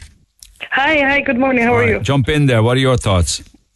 Well, to be honest, like it's constantly blaming the dog is not fair either. It's like painting them with the same brush as well. It's like saying it's discrimination against the breed. It's all how the dog is raised, and doesn't matter like what kind of dog you have. If if you have an aggressive owner, your dog is going to follow. Well, the last couple of incidents involve Jack Russells, and they're not on any dangerous dogs list. Well, yeah, but I mean, in any kind of big dogs, you don't- you don't have to say just pit bull is a dangerous breed. You can have a Labrador because I myself had a pit bull for 10 years and I had no issues at all. And he actually was attacked by a Labrador, believe it or not, and he didn't do anything. He just kept on walking. Really? Yeah. Like, he A pit bull just didn't to- respond. no, nothing. So I was walking with him, and the Labrador just again off the lead, and he just went and bit his leg, and my dog just like pulled away, and that's it. Now I did kind of like push off the Labrador and screamed at the owner like, yeah, "Get your dog away!" But he did not have one growl, nothing. He just looked back and just like just kind of stiffened up, and that's it. Right. And did your man apologize or anything? I'm just curious as to how he, he just came in and was like, oh, oh, oh, oh, so sorry, and that's it. But like, I mean, what my fear is when I was walking my dog is like the dog's off the lead because they do come for the dog. Like, okay, I know my dog won't do anything, and I know people have bad ideas about pit bulls, but he looks aggressive because he's 40 kilos of muscle, Yeah. but like nothing. Like he never ever. You've never ever seen him react nev- negatively or go for anybody. Never. And he actually, in Peace Park as well, he got bit by a Yorkshire in the nose. And you know, their teeth are very like sharp. Yeah. And like his nose started bleeding. He just licked his nose and walked away. So like, how can you What's say going through his head like that? He doesn't. What do you think's going through your pit bull's head that he doesn't react to anything? He, he, like, it's just temperament. It's like the way he was raised at home. Like he he was he was my like okay not baby but like he was a house pet. He was a house dog. He was not an outside. He learned how to act with people. When we got him first he was afraid of people. And then like we kind of introduced him and all that. And like you learn you teach the dog. And I, in my belief, it's it's they follow the owner. All right. Okay. Well, there you go. That's why not all dogs are the same, says you. Thanks for that. Thank you, Egla. Yeah, no problem. These dog owners are away with the fairies. Even trained dogs can turn aggressive. Why do these people say what they say with such confidence? Their attitude alone is enough proof as to why dogs attack hap- or dog attacks happen. They think their dog is special because it's trained, it will never turn aggressive. Ah, come on. Dogs who are aggressive, say for instance, while eating, should definitely be muzzled at all times. With any dog I ever had, we should be able to remove their food from their bowl during eating. When this would happen, the most the dog would do would be to wag its tail, waiting for the food to be back on the ground. Uh, I understand what you're saying, but I can also understand why a dog would get annoyed or peed off. I mean, so would I. Having my dinner and some smart Alec decided to come along and take the plate away from me off the table. I mean, think about how you just think about how you might react to that. Um, Liam says tenants of social housing should not be allowed to house dogs on the restricted list. We must start somewhere. We can start with social housing. This, I believe, is a condition of rental with Galway Corporation Housing, says Liam. Yes, indeed, we did check that out, and I referenced it a few minutes ago as to the amount of other corporations or councils that ban restricted dogs from social housing, as in you cannot be a tenant of any of their homes if you have a house, a dog on the restricted dogs list. In Cork City Council and Cork County Council, it is my belief that you can. Text 0868 104 106 back after the break. Call the Neil Prendeville Show now. 0818 104 106. Red FM. My next door neighbour has a Labrador and he's after trying to attack me, my two year old, and my 12 year old, who is now terrified even to go out. There's no satisfaction from the owner. We also have had two bull staffs uh, on the way to school every morning, and one comes over to us every time for a rub. It's all about how they are reared. That's interesting. Uh, uh why anyone would get a put pit bull in the first place, I do not know, says Pat. Other dogs may be snappy, but the damage a pit bull does is off the scale, as seen in Wexford. Uh, another one or two here. Everybody knows Jack Russells are trouble and nippy, and they'll bite and attack, but the Jack Russell owners will defend the breed the same as bull staff owners do. The difference is that bull breeds can kill, and all types of morons have these dogs, unfortunately. My pit bull was socialized from day one in daycare with other dogs. He's a big, strong cuddle bug, but I never underestimate his strength and potential. I would recommend these dogs only in a loving environment. And that's just a selection. There's lots more like that which we'll pick up after 11. Hey, it's Dave. Join me weekdays from 4 for Dave Max Drive, where I'll help get you home or give you a little lift at home. Big hits, loads of fun features, and traffic info. What more could you need? Join me weekdays from 4. Dave Max Drive. 104 to 106 Red FM. This is the Neil Prendeville Show. Whoever sent it in to me, thank you. I hope to find it and read it out in a few minutes' time. Oh, can I just also just do a little bit of housekeeping because it's this time of the year when you're going to see an awful lot more activity with regards to um, you know charitable organisations getting together to try and help people at Christmas time. And every year I mention, although this one hasn't happened because of COVID for the last couple of years, but my sister-in-law Bridie's annual coffee morning is back again, and it happens this Sunday, half past nine in the morning to two o'clock in the afternoon at Ballinlough Community Centre. Now, all of the proceeds of the coffee morning are in aid of Marymount Hospice, and everybody is invited to come along and to buy and to taste. Have a cup of coffee or tea or some cakes or buy some Christmas cakes. There'll be Christmas cakes there, puddings as well. They'll have spin the wheel. Santa Claus will arrive there's a very special children's corner as well where the kids can have a lot of fun. So that is this Sunday. Starts at half past nine until 2 p.m. at the Ballinlough Community Centre and all of the proceeds for this coffee and cake morning, Christmas cakes and puddings and mince pies and all sorts of things like that go to Marymount Hospice. So everybody's welcome, half past nine to two o'clock this coming Sunday at Ballinlough Community Centre.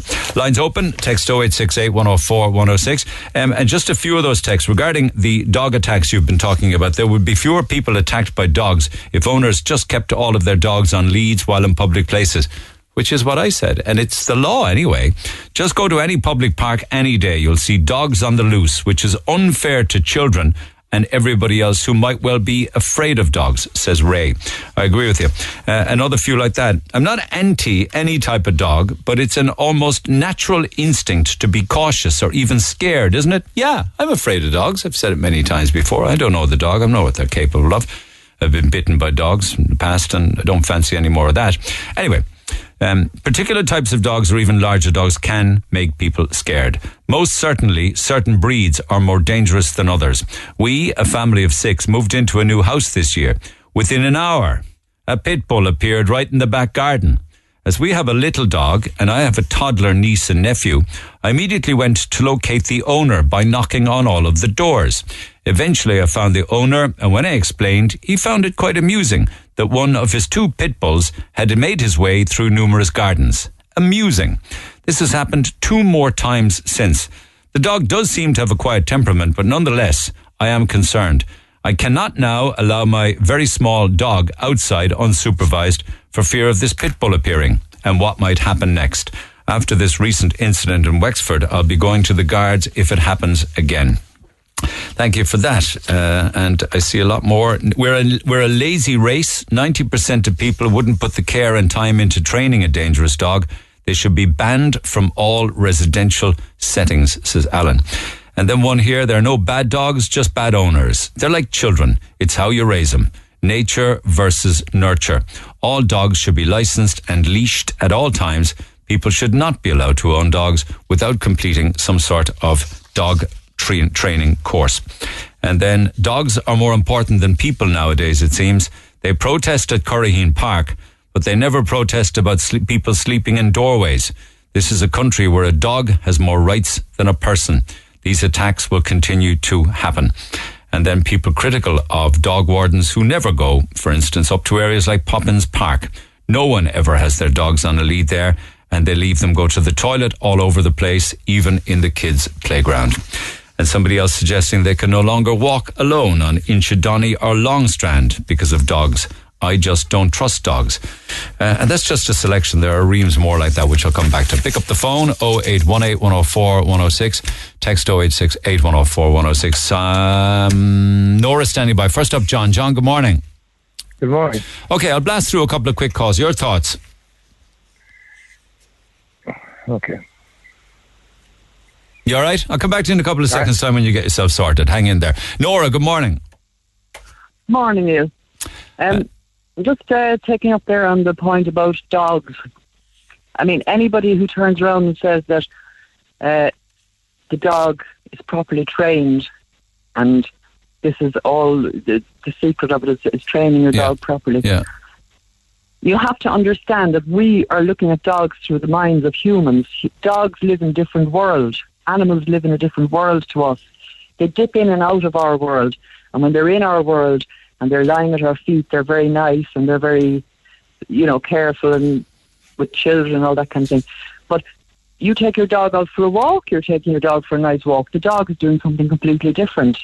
That dog is in dog mode. He's out there sniffing. If it's a poodle, if it's a pit bull, if it's a German Shepherd, they're out there sniffing, they're out there peeing, marking their territory, Yeah. they're Yeah. darting back and forward, they're alert, they're watching everything that's around them. Yeah, They're we don't know what's going through. I like the I like how you put it. They dip in and out of our world. I get what you're saying there. Yeah, like a texter says, we have a little slob of a French bulldog, lovely temperament, very easygoing, but he's still a dog.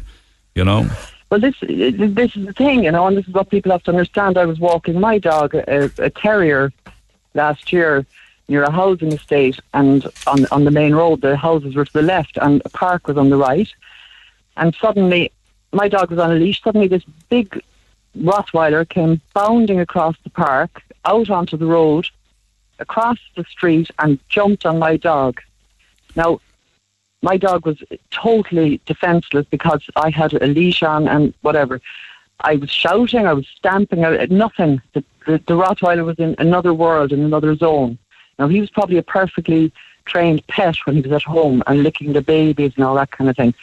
The only thing I could do was let the leash go.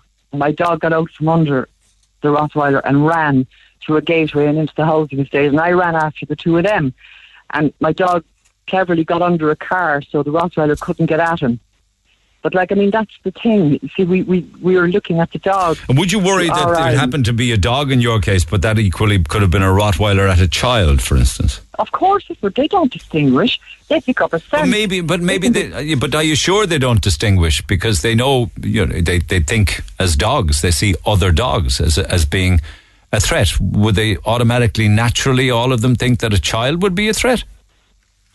Well, you see, the scent is what you're working on, what they're picking up, you know, from other dogs. It's the scent. They mark their territory all the time. You know, the child could be a threat just in that time, a scent that they pick up off the child. I'm not a dog. I don't know. But this is what the physiology tells us that even uh, even a, a terrier, a small terrier, can uh, attack a child for no reason. A baby in a crib could be the scent of milk. Yet they say know? that Labradors are responsible for more human attacks on humans than any other breed. Well, you can break it down, but I mean, you can have a lion lying under a tree and looks like the most, most docile creature in the world.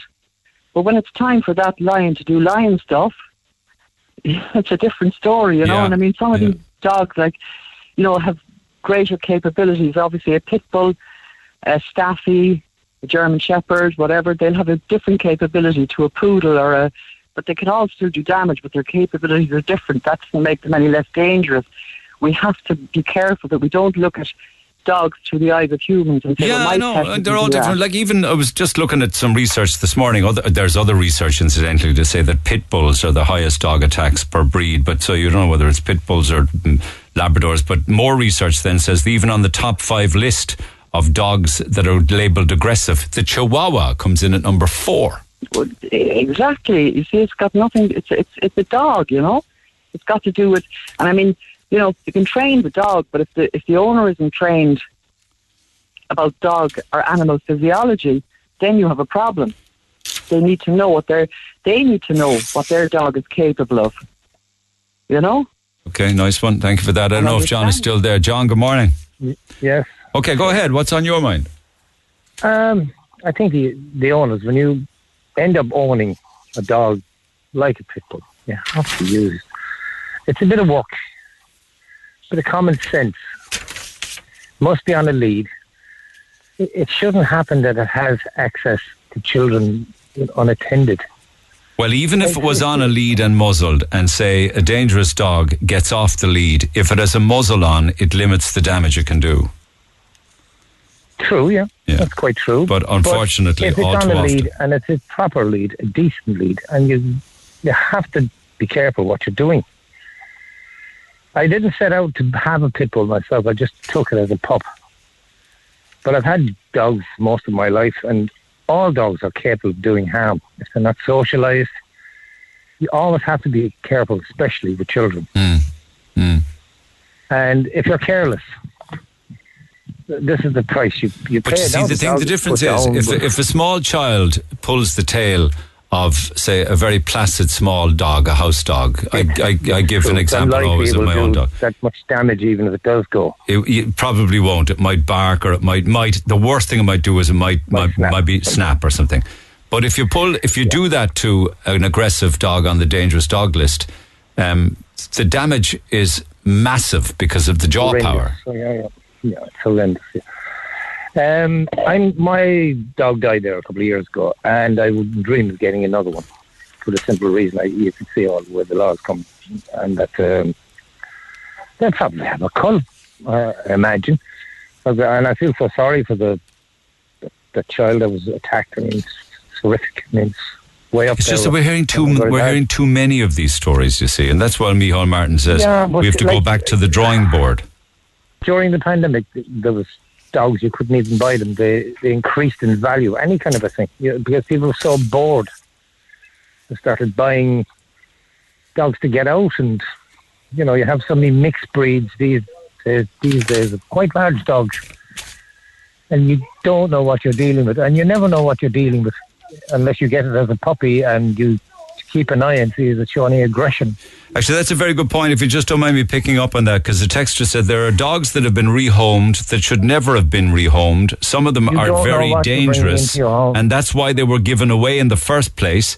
But not all of the you rescue have to dogs were. that when somebody's giving away a dog like that. Why? Why? And but then they're being rehomed then, And some of these rescue dogs are not fit to be rehomed, they're saying. That people actually have taken in dangerous dogs. And that's why they were rehomed in the first place. It wasn't that people got bored walking them, it's that they were dangerous. Unfortunately, they have a certain value to monetary value to some people. You know, whereas I never considered any a dog. I never bought a dog in my life. I wouldn't pay for a dog. I would, there would always be something in a rescue centre or something. You Did know? you ever have any issue with your pit bull? No, no. But I was careful because I have, children, I have grandchildren now, and I you just can't take the chance. What would you do if there were grandchildren in the ho- in the house? I couldn't have them near him. I wouldn't. I wouldn't trust them because a child has no sense. It may have food in its hand, you know, and might get mixed signals. And people don't realise you, you will get completely bad dogs, even mentally ill dogs. You can do nothing with. That's right. That's right. That's right. So you would have taken every single precaution necessary if anybody called or Yeah, you ran I- children or you went out with a lead and a muzzle. But once he showed the teeth at all to anybody for no for no good reason, he, he's gone. You know, that's it. But he You passed away, did he? no he second w- chance, yeah, yeah, but you never had a problem. He passed away naturally. he passed away naturally, and I maybe I was lucky, but I was always careful. And you, if you throw them out the back garden and leave them there, totally unsocialized, they're not used to people. They should be so used to them that it, it doesn't bother them. Yeah, you you're know? right. Yeah, there you're asking for trouble, aren't you? Isolation will lead Yeah, to all sorts of problems. You get this thing, and it suddenly you think, "Oh my God, what am I going to do with this? I'm working, I haven't the time." This thing is thrown out the back. The very minute it gets out, it creates havoc because it doesn't know where it is. Freedom. Uh, Yeah. Freedom, yeah, and it goes bananas. But you can just get bad dogs. They're absolutely terrible things. It just happens. You get a dog that just you could do nothing with it. Yeah. Okay. It's just not right.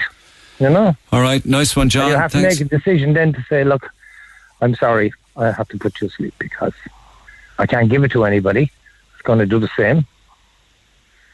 rather than have it rehoused. I'm, I'm quite. I would hope though that you know when rehoming dogs, those that are doing the rehoming are not rehoming dogs that have bitten someone, and the person who gets the dog isn't aware of it. They might have had time for it, and they might have it slung out the back for six or twelve months, and then they'd say, look, I'll, I'll just get rid of it. Yeah, yeah. in Becomes too much trouble. like. Yeah. Okay. Too much trouble. All right. Okay. So, thank you, John. uh, Thank you unless you get them when they're young and you can, you know, bring them, you know, watch what you're doing with them, you have no chance at all. Second-hand pit bulls, forget about it. Doesn't work, you know. Yeah, yeah, yeah. See, well, I suppose it's like everything that should come with the warranty or a history, you know. They don't, and people are just so glad that somebody will take them. They don't. They'll say, "Ah, he's grand." Yeah, you know. And, yeah, and, Uh, look, I look. The, the owner is inevitably responsible for any damage that the dog does. So I don't know how this case is going to pan out. Well, the Alejandro one is still under investigation, and uh, there's an individual. I don't. I don't think there's actually much can happen. All he'll say is, there's an accident. A dog escaped, and where do you go from there? You are looking at a two and a half grand fine and possibly six months imprisonment. Well, I'm not saying that that would happen, but that's the potential of what could happen. That's the potential. It's pretty low considering what did happen. Like. This could lead to a change in law, though. It could really. Oh, I mean, if could. Leo Martin says why anybody would want, his words, not mine, why anybody would want to keep a dangerous dog on a restricted lead as a family pet is beyond him. So he said. Words to that effect. because of other people's carelessness that this situation. You have to be very responsible. I mean, there are other dogs that are even worse. There's Japanese Akita. They're on the list as well. I know, but people don't realise what they are. They just look like a beautiful husky pit type of thing, and you think, oh, that's a lovely dog. But the pit bull, I'm afraid, stands out. You, you don't need to know a lot about dogs to know what a pit bull is. You just look and you, you've got a pretty good idea. Pressure per square inch with regards to the jaws. All right, John, thank Some you, thank you so much. Thank you, thank you, thank you. Take care. Text 0868 104 106. Amy's in Gurranabraher. I may have spoken to Amy in the past, a few years back. Their son was attacked in, in Gurran. Amy, good morning. Good morning, Neil. How are you? How is he? Um, he's he's grand. He's back to himself, but um, just in terms of follow up that we had at the time, What kind of a dog was it, incidentally? it it was like a mixed breed. So it was a German Shepherd mixed with something else. I couldn't tell you. He was kind of browny, fawny colour. And where you were you there and who, what, what happened? So we were actually we were at my cousin's um, her little fella's first birthday party and the kids were outside in the green area playing and there was a couple of youths came in to the green area and they basically set the dog on the kids Just off the lead and and and, uh, and encourage the dog to go. They, they encourage the dog to go at the kids. yeah and Isn't that insane? It's it's terrible. Like they, he, the dog pinned my son down. Now, luckily, he escaped with a couple of scratches and a fright. He was he's eight now, so he would have been five. Okay. Five had just turned five at the time. Okay, but he was still attacked nonetheless, and the, the dog Yeah. the dog was encouraged to attack the kids by the characters who came into the park. What happened after that? Um, after that, I, I was speaking to you, so I got into my car, I tried to find them. In the end, we ended up locating them and the dog, um, went to the guards about them, gave the guards their full details, and maybe about six months down the line, the guards said, there's not more we can do. Um, did they manage to track down who owned the dog? They did, they tracked him down, they cautioned him, and that was the end of it. Right. Okay. Nobody was fined. Dog wasn't Nobody was off. fined, nobody was held responsible. Was Their it because they were was- children or what? Exactly, they were under 16, so they couldn't do anything about it. Okay. Yeah. That's that's interesting, isn't it? That you again, it's another example of age means you get away with the crime. Yeah. Um, and I think the dog eventually went on to attack a couple of other people because of what they were doing, setting the dog on people. Um, and I'm not entirely sure if it's true, but I heard that the dog was eventually found dead near Fitzgerald Park. Dead Dead. Yeah. under suspicious circumstances. Dead. Yes. And when when you went to the guards originally, and they said that there was very little that they could do, and these characters got away with the caution, were they aware that people had seen them let the dog off the lead to attack the children? They were, um, as I, I think I told you at the time, we were, we were actually my cousin's little fella's birthday party, and it was her sister-in-law had actually pulled the dog off off my son. If she hadn't have been there, he probably would have had a lot worse injuries. Um, the boys ran off. They had the dog, um, dragging the dog with them on, on a rope. It wasn't even a lead; it was a rope that they had for the dog. Did they live local? They did. Yeah. and they uh, weren't too far away from us. Okay. Um, and this was what two, three years ago, wasn't it? It was the twenty. It was the twenty eighth of September, two thousand and nineteen. Okay. You didn't consider taking a civil action against them or the family or anything, no? No, it, like for me to go down that route, you know, they wouldn't. They wouldn't have done anything. Nothing would have been done. They wouldn't have been held responsible. But the dog then went on subsequently to attack other people. Ex- exactly, other people. Right. And I think he actually caused severe injuries to one person, from what I had heard. See, my understanding of Um, that was if the dog warden had been involved in that case, right? That, it did. You you actually like I was listening to the man from Youghal there that said he called the dog warden and the dog warden was only available Monday to Friday. Again, I had the same issue and it was actually yourself that managed to get me in contact with the dog warden at the time. Mm, mm. See, I would have thought that that dog would have been taken by the dog warden and put to sleep. No, they didn't do anything at all. We need to get more serious about these things, don't we? It definitely does now. On I didn't see the pictures of of this this child in in Wexford. I didn't see them, um, but my parents did, and my parents were telling me that they were horrendous. That he was left Torn with life changing injuries. You know what I'm saying? I'm very lucky that my son didn't end up like that. True, true. But again, the follow up from authorities didn't happen. Shamefully didn't happen. All right, Amy, thank you. Text 0868 104 106. Back after the break. Talk to Neil Prendeville now. 0818 104 106. Cork's Red FM. Okay, still to come between now and midday, of course, an opportunity to win Panto tickets for the Opera House and also to pick up some Christmas trees. Uh, we'll be opening the phone lines when I play a Christmas song between now and midday today for Kiernan's Garden Centre in Douglas Court Shopping Centre. I'll endeavour to get to, to as many texts as I can. But it's a lovely story, actually, which is kind of another, it's a dog related story, but it's a happier one not to do with biting people and attacking people or dangerous dog list. This is just dogs in general. It made the papers this morning. They were saying that dogs apparently are a lot more relaxed in electric vehicles than in petrol or diesel cars. They're very relaxed in electric. They're not as relaxed in petrol, and they're not a, not really relaxed at all at all in diesel cars. I don't know what they'd be like up in a truck or maybe in the passenger seat if there, there's no passenger seat in a, in a tractor. Maybe there is. There probably is. But the EV ones are the ones. Apparently they were monitoring their heart rate uh, and filmed throughout the trips. These are researchers really who have nothing else to be doing, I suppose, than working out how chilled dogs are in cars and what have you. Um, I mean, you could be talking all day of dogs in the car and going on trips with dogs, and some of them can handle it and others can't, and what have you. Um, but apparently, it's electric cars that they absolutely love. They're totally chilled in it the story that makes the red tops today. Meanwhile, I was recently attacked by a dog of the neighbours down the road. I spent three days in hospital. I'd gone through surgery, but all in all, I was very lucky that it was only limited to one arm. Apart from nasty scars and a lot of pain, I'm dealing with it compared to other survivors of dog attacks.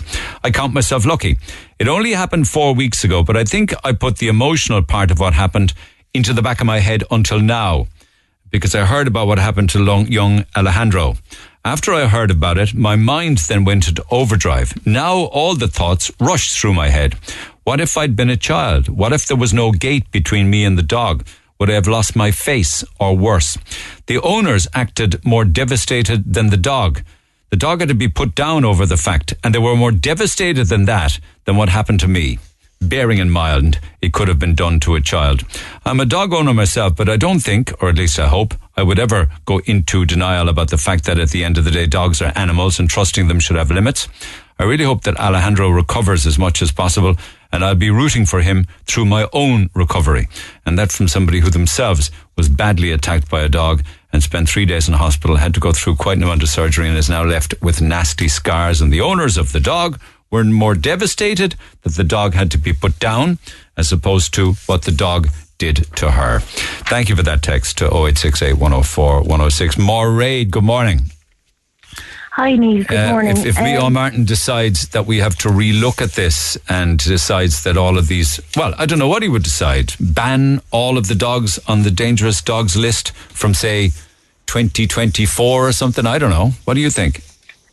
Well, to be honest with you, first of all, I want to extend my my deepest, deepest sympathies to the family. Obviously, they're going through a lot at the moment, and my heart goes out to them. Like, secondly, I just want to point out that the media and politics are milking this situation and they're actually doing the boy a disservice here. And anyone who has been attacked by a dog, they're actually doing a disservice here. Because everything that's been put out there, this the restricted breed list, it is absolute garbage and nonsense. And there are qualifiable studies out there to prove it. You can actually go into that the, the media only reports when it's, um, say, for instance, a Rottweiler, or it's only reports it's when it's a pit bull it's not even that the word they use, it's the breed they put out. It's the, the whole idea of how what breeds are actually specific to being dangerous is absolute rubbish. Well, you do you disagree that the Japanese Akita is a dangerous dog, or the American Pit Bull Terrier, or the English Bull Terrier? Or the Mastiff, or the Doberman. We're not talking about whether we think they're dangerous or not. We're talking about specific breeds that bite. And if we're looking at that from a factual, a factual point of view, then we're not doing it. We're doing people who actually get bitten disservice by pur- pur- like purporting the wrong information. What's wrong about that information, though? Either they're on the dangerous dogs. Collie, if you look at the studies, if you actually look at the studies, one of the, the main dogs to bite with a border collie, you do not see a border collie anywhere on that dangerous dogs list. So what we're doing is we're actually creating a situation where people with German shepherds people. And another thing, you just you just gave misinformation online as well. You said that a, a, a pit bull has more has more jaw power than any other dog. That's not true. Do you know a Doberman I never said that. German Shepherd? I never ever said that. You actually I said that it is incredible power per square inch. I didn't say it had the most. I sure I wouldn't know that. I never said it was. But that's, but you did. You just said that the pit bull has the strongest jaw power and that's not true because you've got German Shepherds. No, I no, I didn't say that. I did say at one stage that, okay. according to statistics, it's the highest dog attacks by breed are from pit bulls. But that's not true either. Probably I not. Just like everything you read, it's probably not. Yeah. But I'm only saying what I saw. Exactly, because there's a lot of misinformation when it comes. I know, but to I have to say, Moraid, like where we have far too many reports in the media or newspaper articles or indeed people are being attacked by dogs on the dangerous dogs list. Is it that we don't hear about the other ones or that the media ignore the other ones?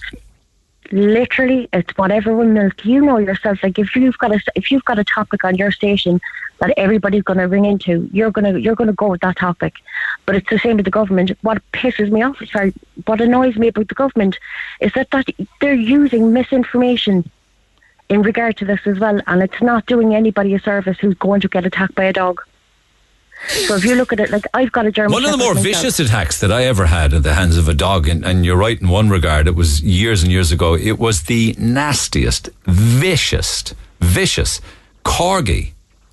yeah This I do- I corgi was German just. Shepherd. Do you know that I I hmm. go out every single day with her. I'm very lucky to have the neighbours that I have as well because they've let their children. I, they've let me train their children around my dog as well, just so that if she ever did get off the lead, that I wouldn't be too afraid of something happening because she'd already be trained in what to do around people. And I mean, I do that every single day, and that's the kind of commitment you need to make to a dog, especially of that size.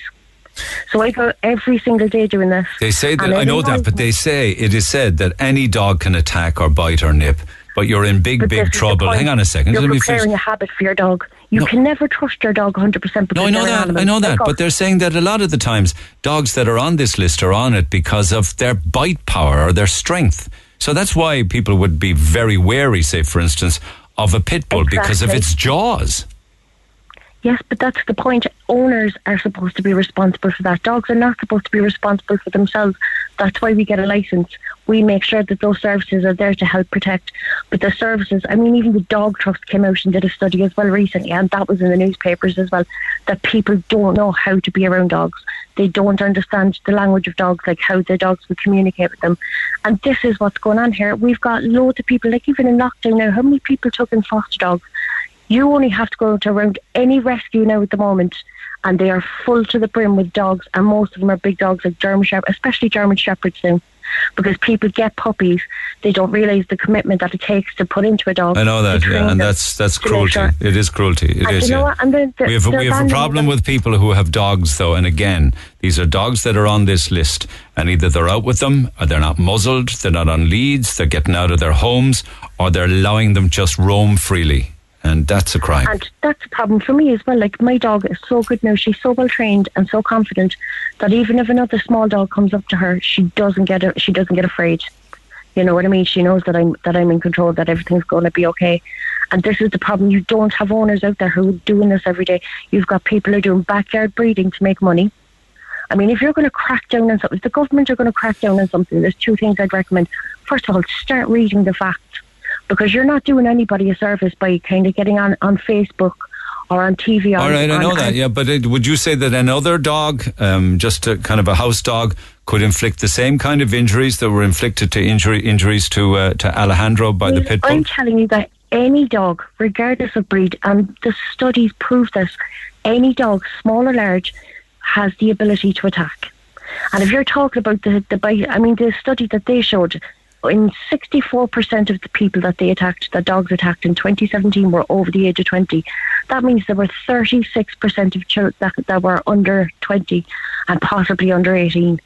So we have a duty as adults, never mind, never mind dog owners, we have a duty to make sure that we're reading the correct information and passing around the correct information because otherwise we're part of the problem that this is still happening.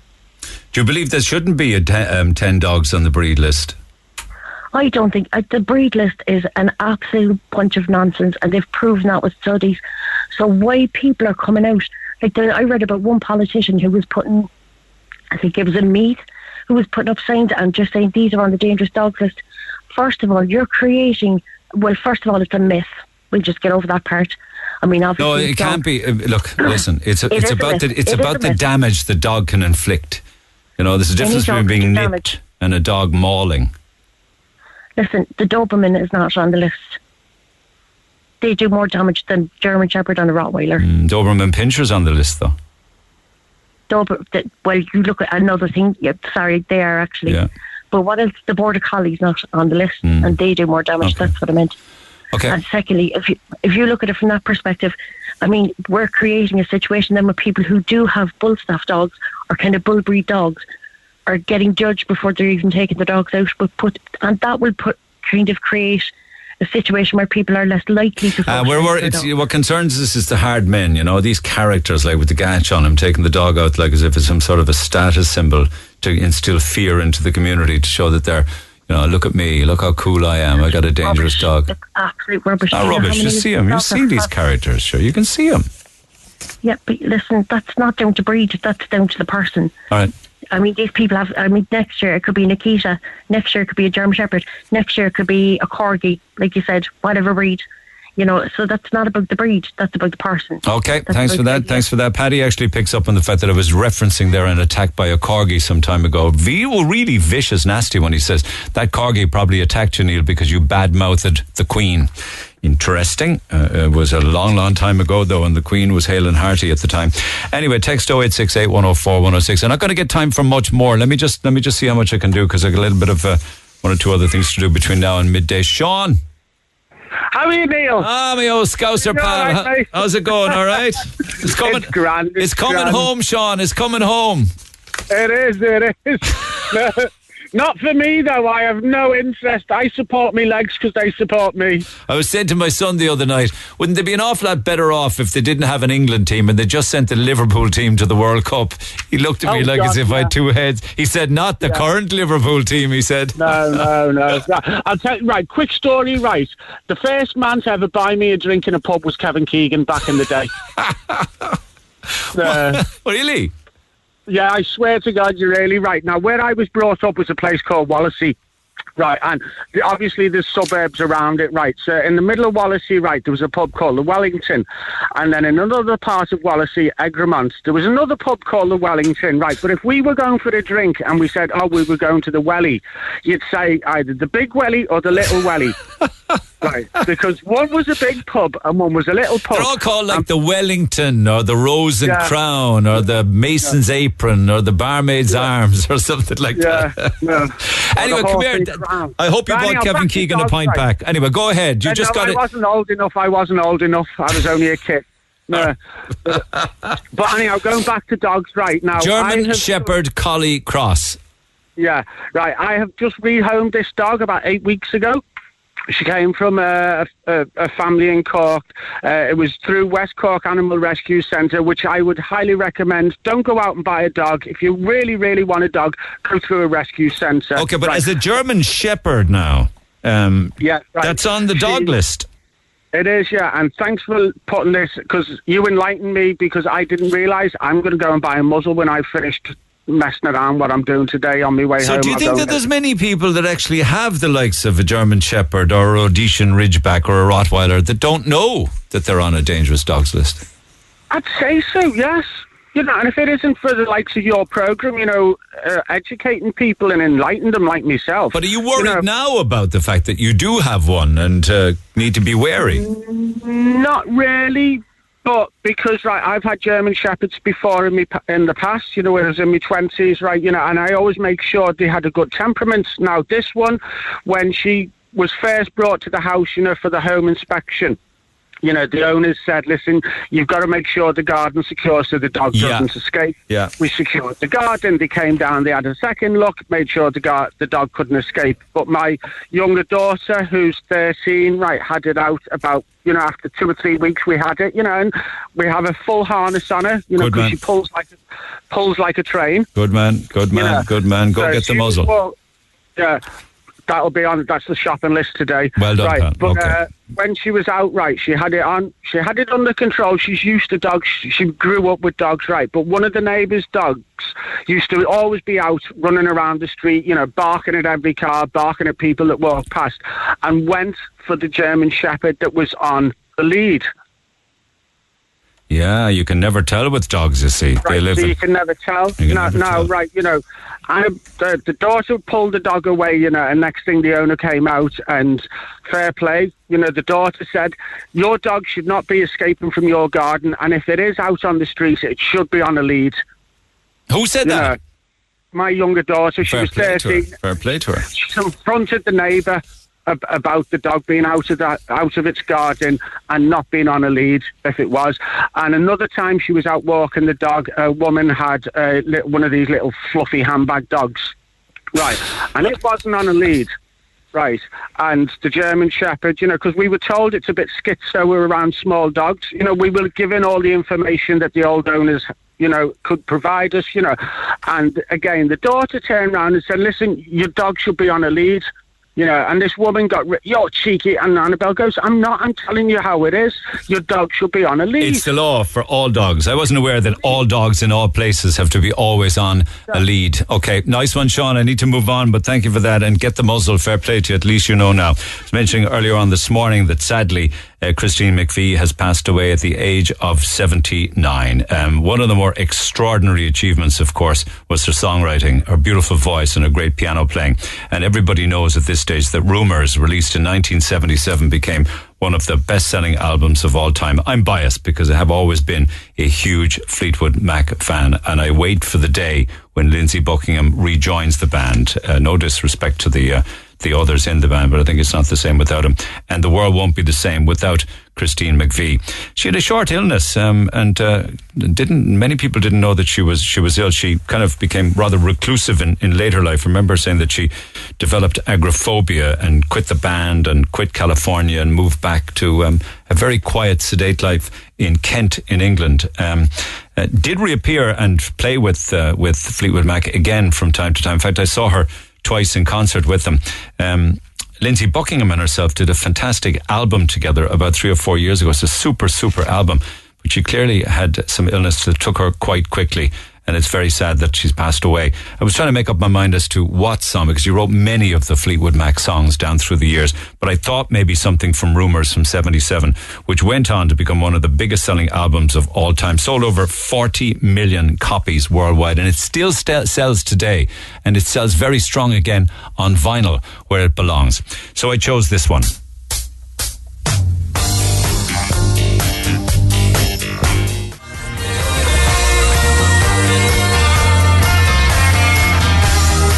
Check out John McVie's bass playing on that. I think he drives that band. I really and truly do. Her ex-husband on bass, uh, Mick Fleetwood, of course, would say that it was his drums. Actually, Fleetwood recently said that it was McVie drives the band on bass, drives them forward all the time. I guess it's between bass and drums.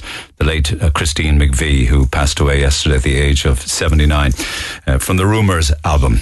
Back after the break. The Neil Prendeville Show on Cork's Red FM. Our phone lines remain open after midday 0818 104 106. I was in a rush to do more, but time has caught up with me again. I just want to finish up on a lighter note what we started on this morning, trying to open different food products, whether it was can, canned, well, not so much cans, you get a can opener for that, but jars that I can't open, or indeed uh, ketchup sachets that they want to ban. I'd be all for banning those. Um, and then other things like, um, you know, we're trying to open sliced cheese, you know, the little packets that come with the peel at the corner thing, which is impossible to do. Text on that. I know exactly what you mean about trying to open the cheese. What I do is I nip the corner with the nail clippers, and that usually allows you to get the peeling back. Yeah, but why doesn't it come with instructions saying open with the nail clippers? Because certainly it doesn't work with the way they tell. And don't even talk to me about open jars, the lids of jars. I have to stick a knife in the top of it. The hardest thing to open are the plastic bags in supermarkets to put in the loose fruit or veg. You're right. That's another pet peeve of mine. Have you noticed how thin they are? I can never find the top or the bottom. And the same with refuse bags, actually. You know, which one is the top or which is the bottom? Whoever invented the ketchup sachets is a sadistic monster. I agree with everything you have just said. They're impossible, says Stephen. Uh, bang the top of the lid with your fist. Then the jam jar should open very easily, says Pat in Blackrock. Peel and reseal, they call it. Yeah, right. Peel and reseal my arse. I have to eventually cut them open. To open a jar, use a teaspoon turn back under the lip, and this will release the air. I never thought of that. Again, that should say open with a teaspoon then. I can't open those sachets. There are no perforations on some, and you just can't open. There's such fiddly things that ketchup sachets. Jam pots as well. I think it must be too nitty gritty for our brains, says Kath.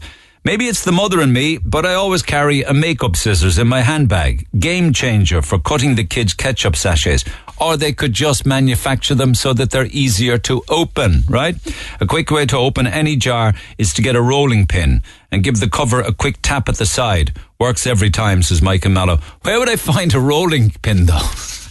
what drawer would that be in? Anyway, gotta go, guys. Uh, not gonna Christmas on this morning, unfortunately. I'm out of time. But I tell you what, there are Christmas lights going on tonight.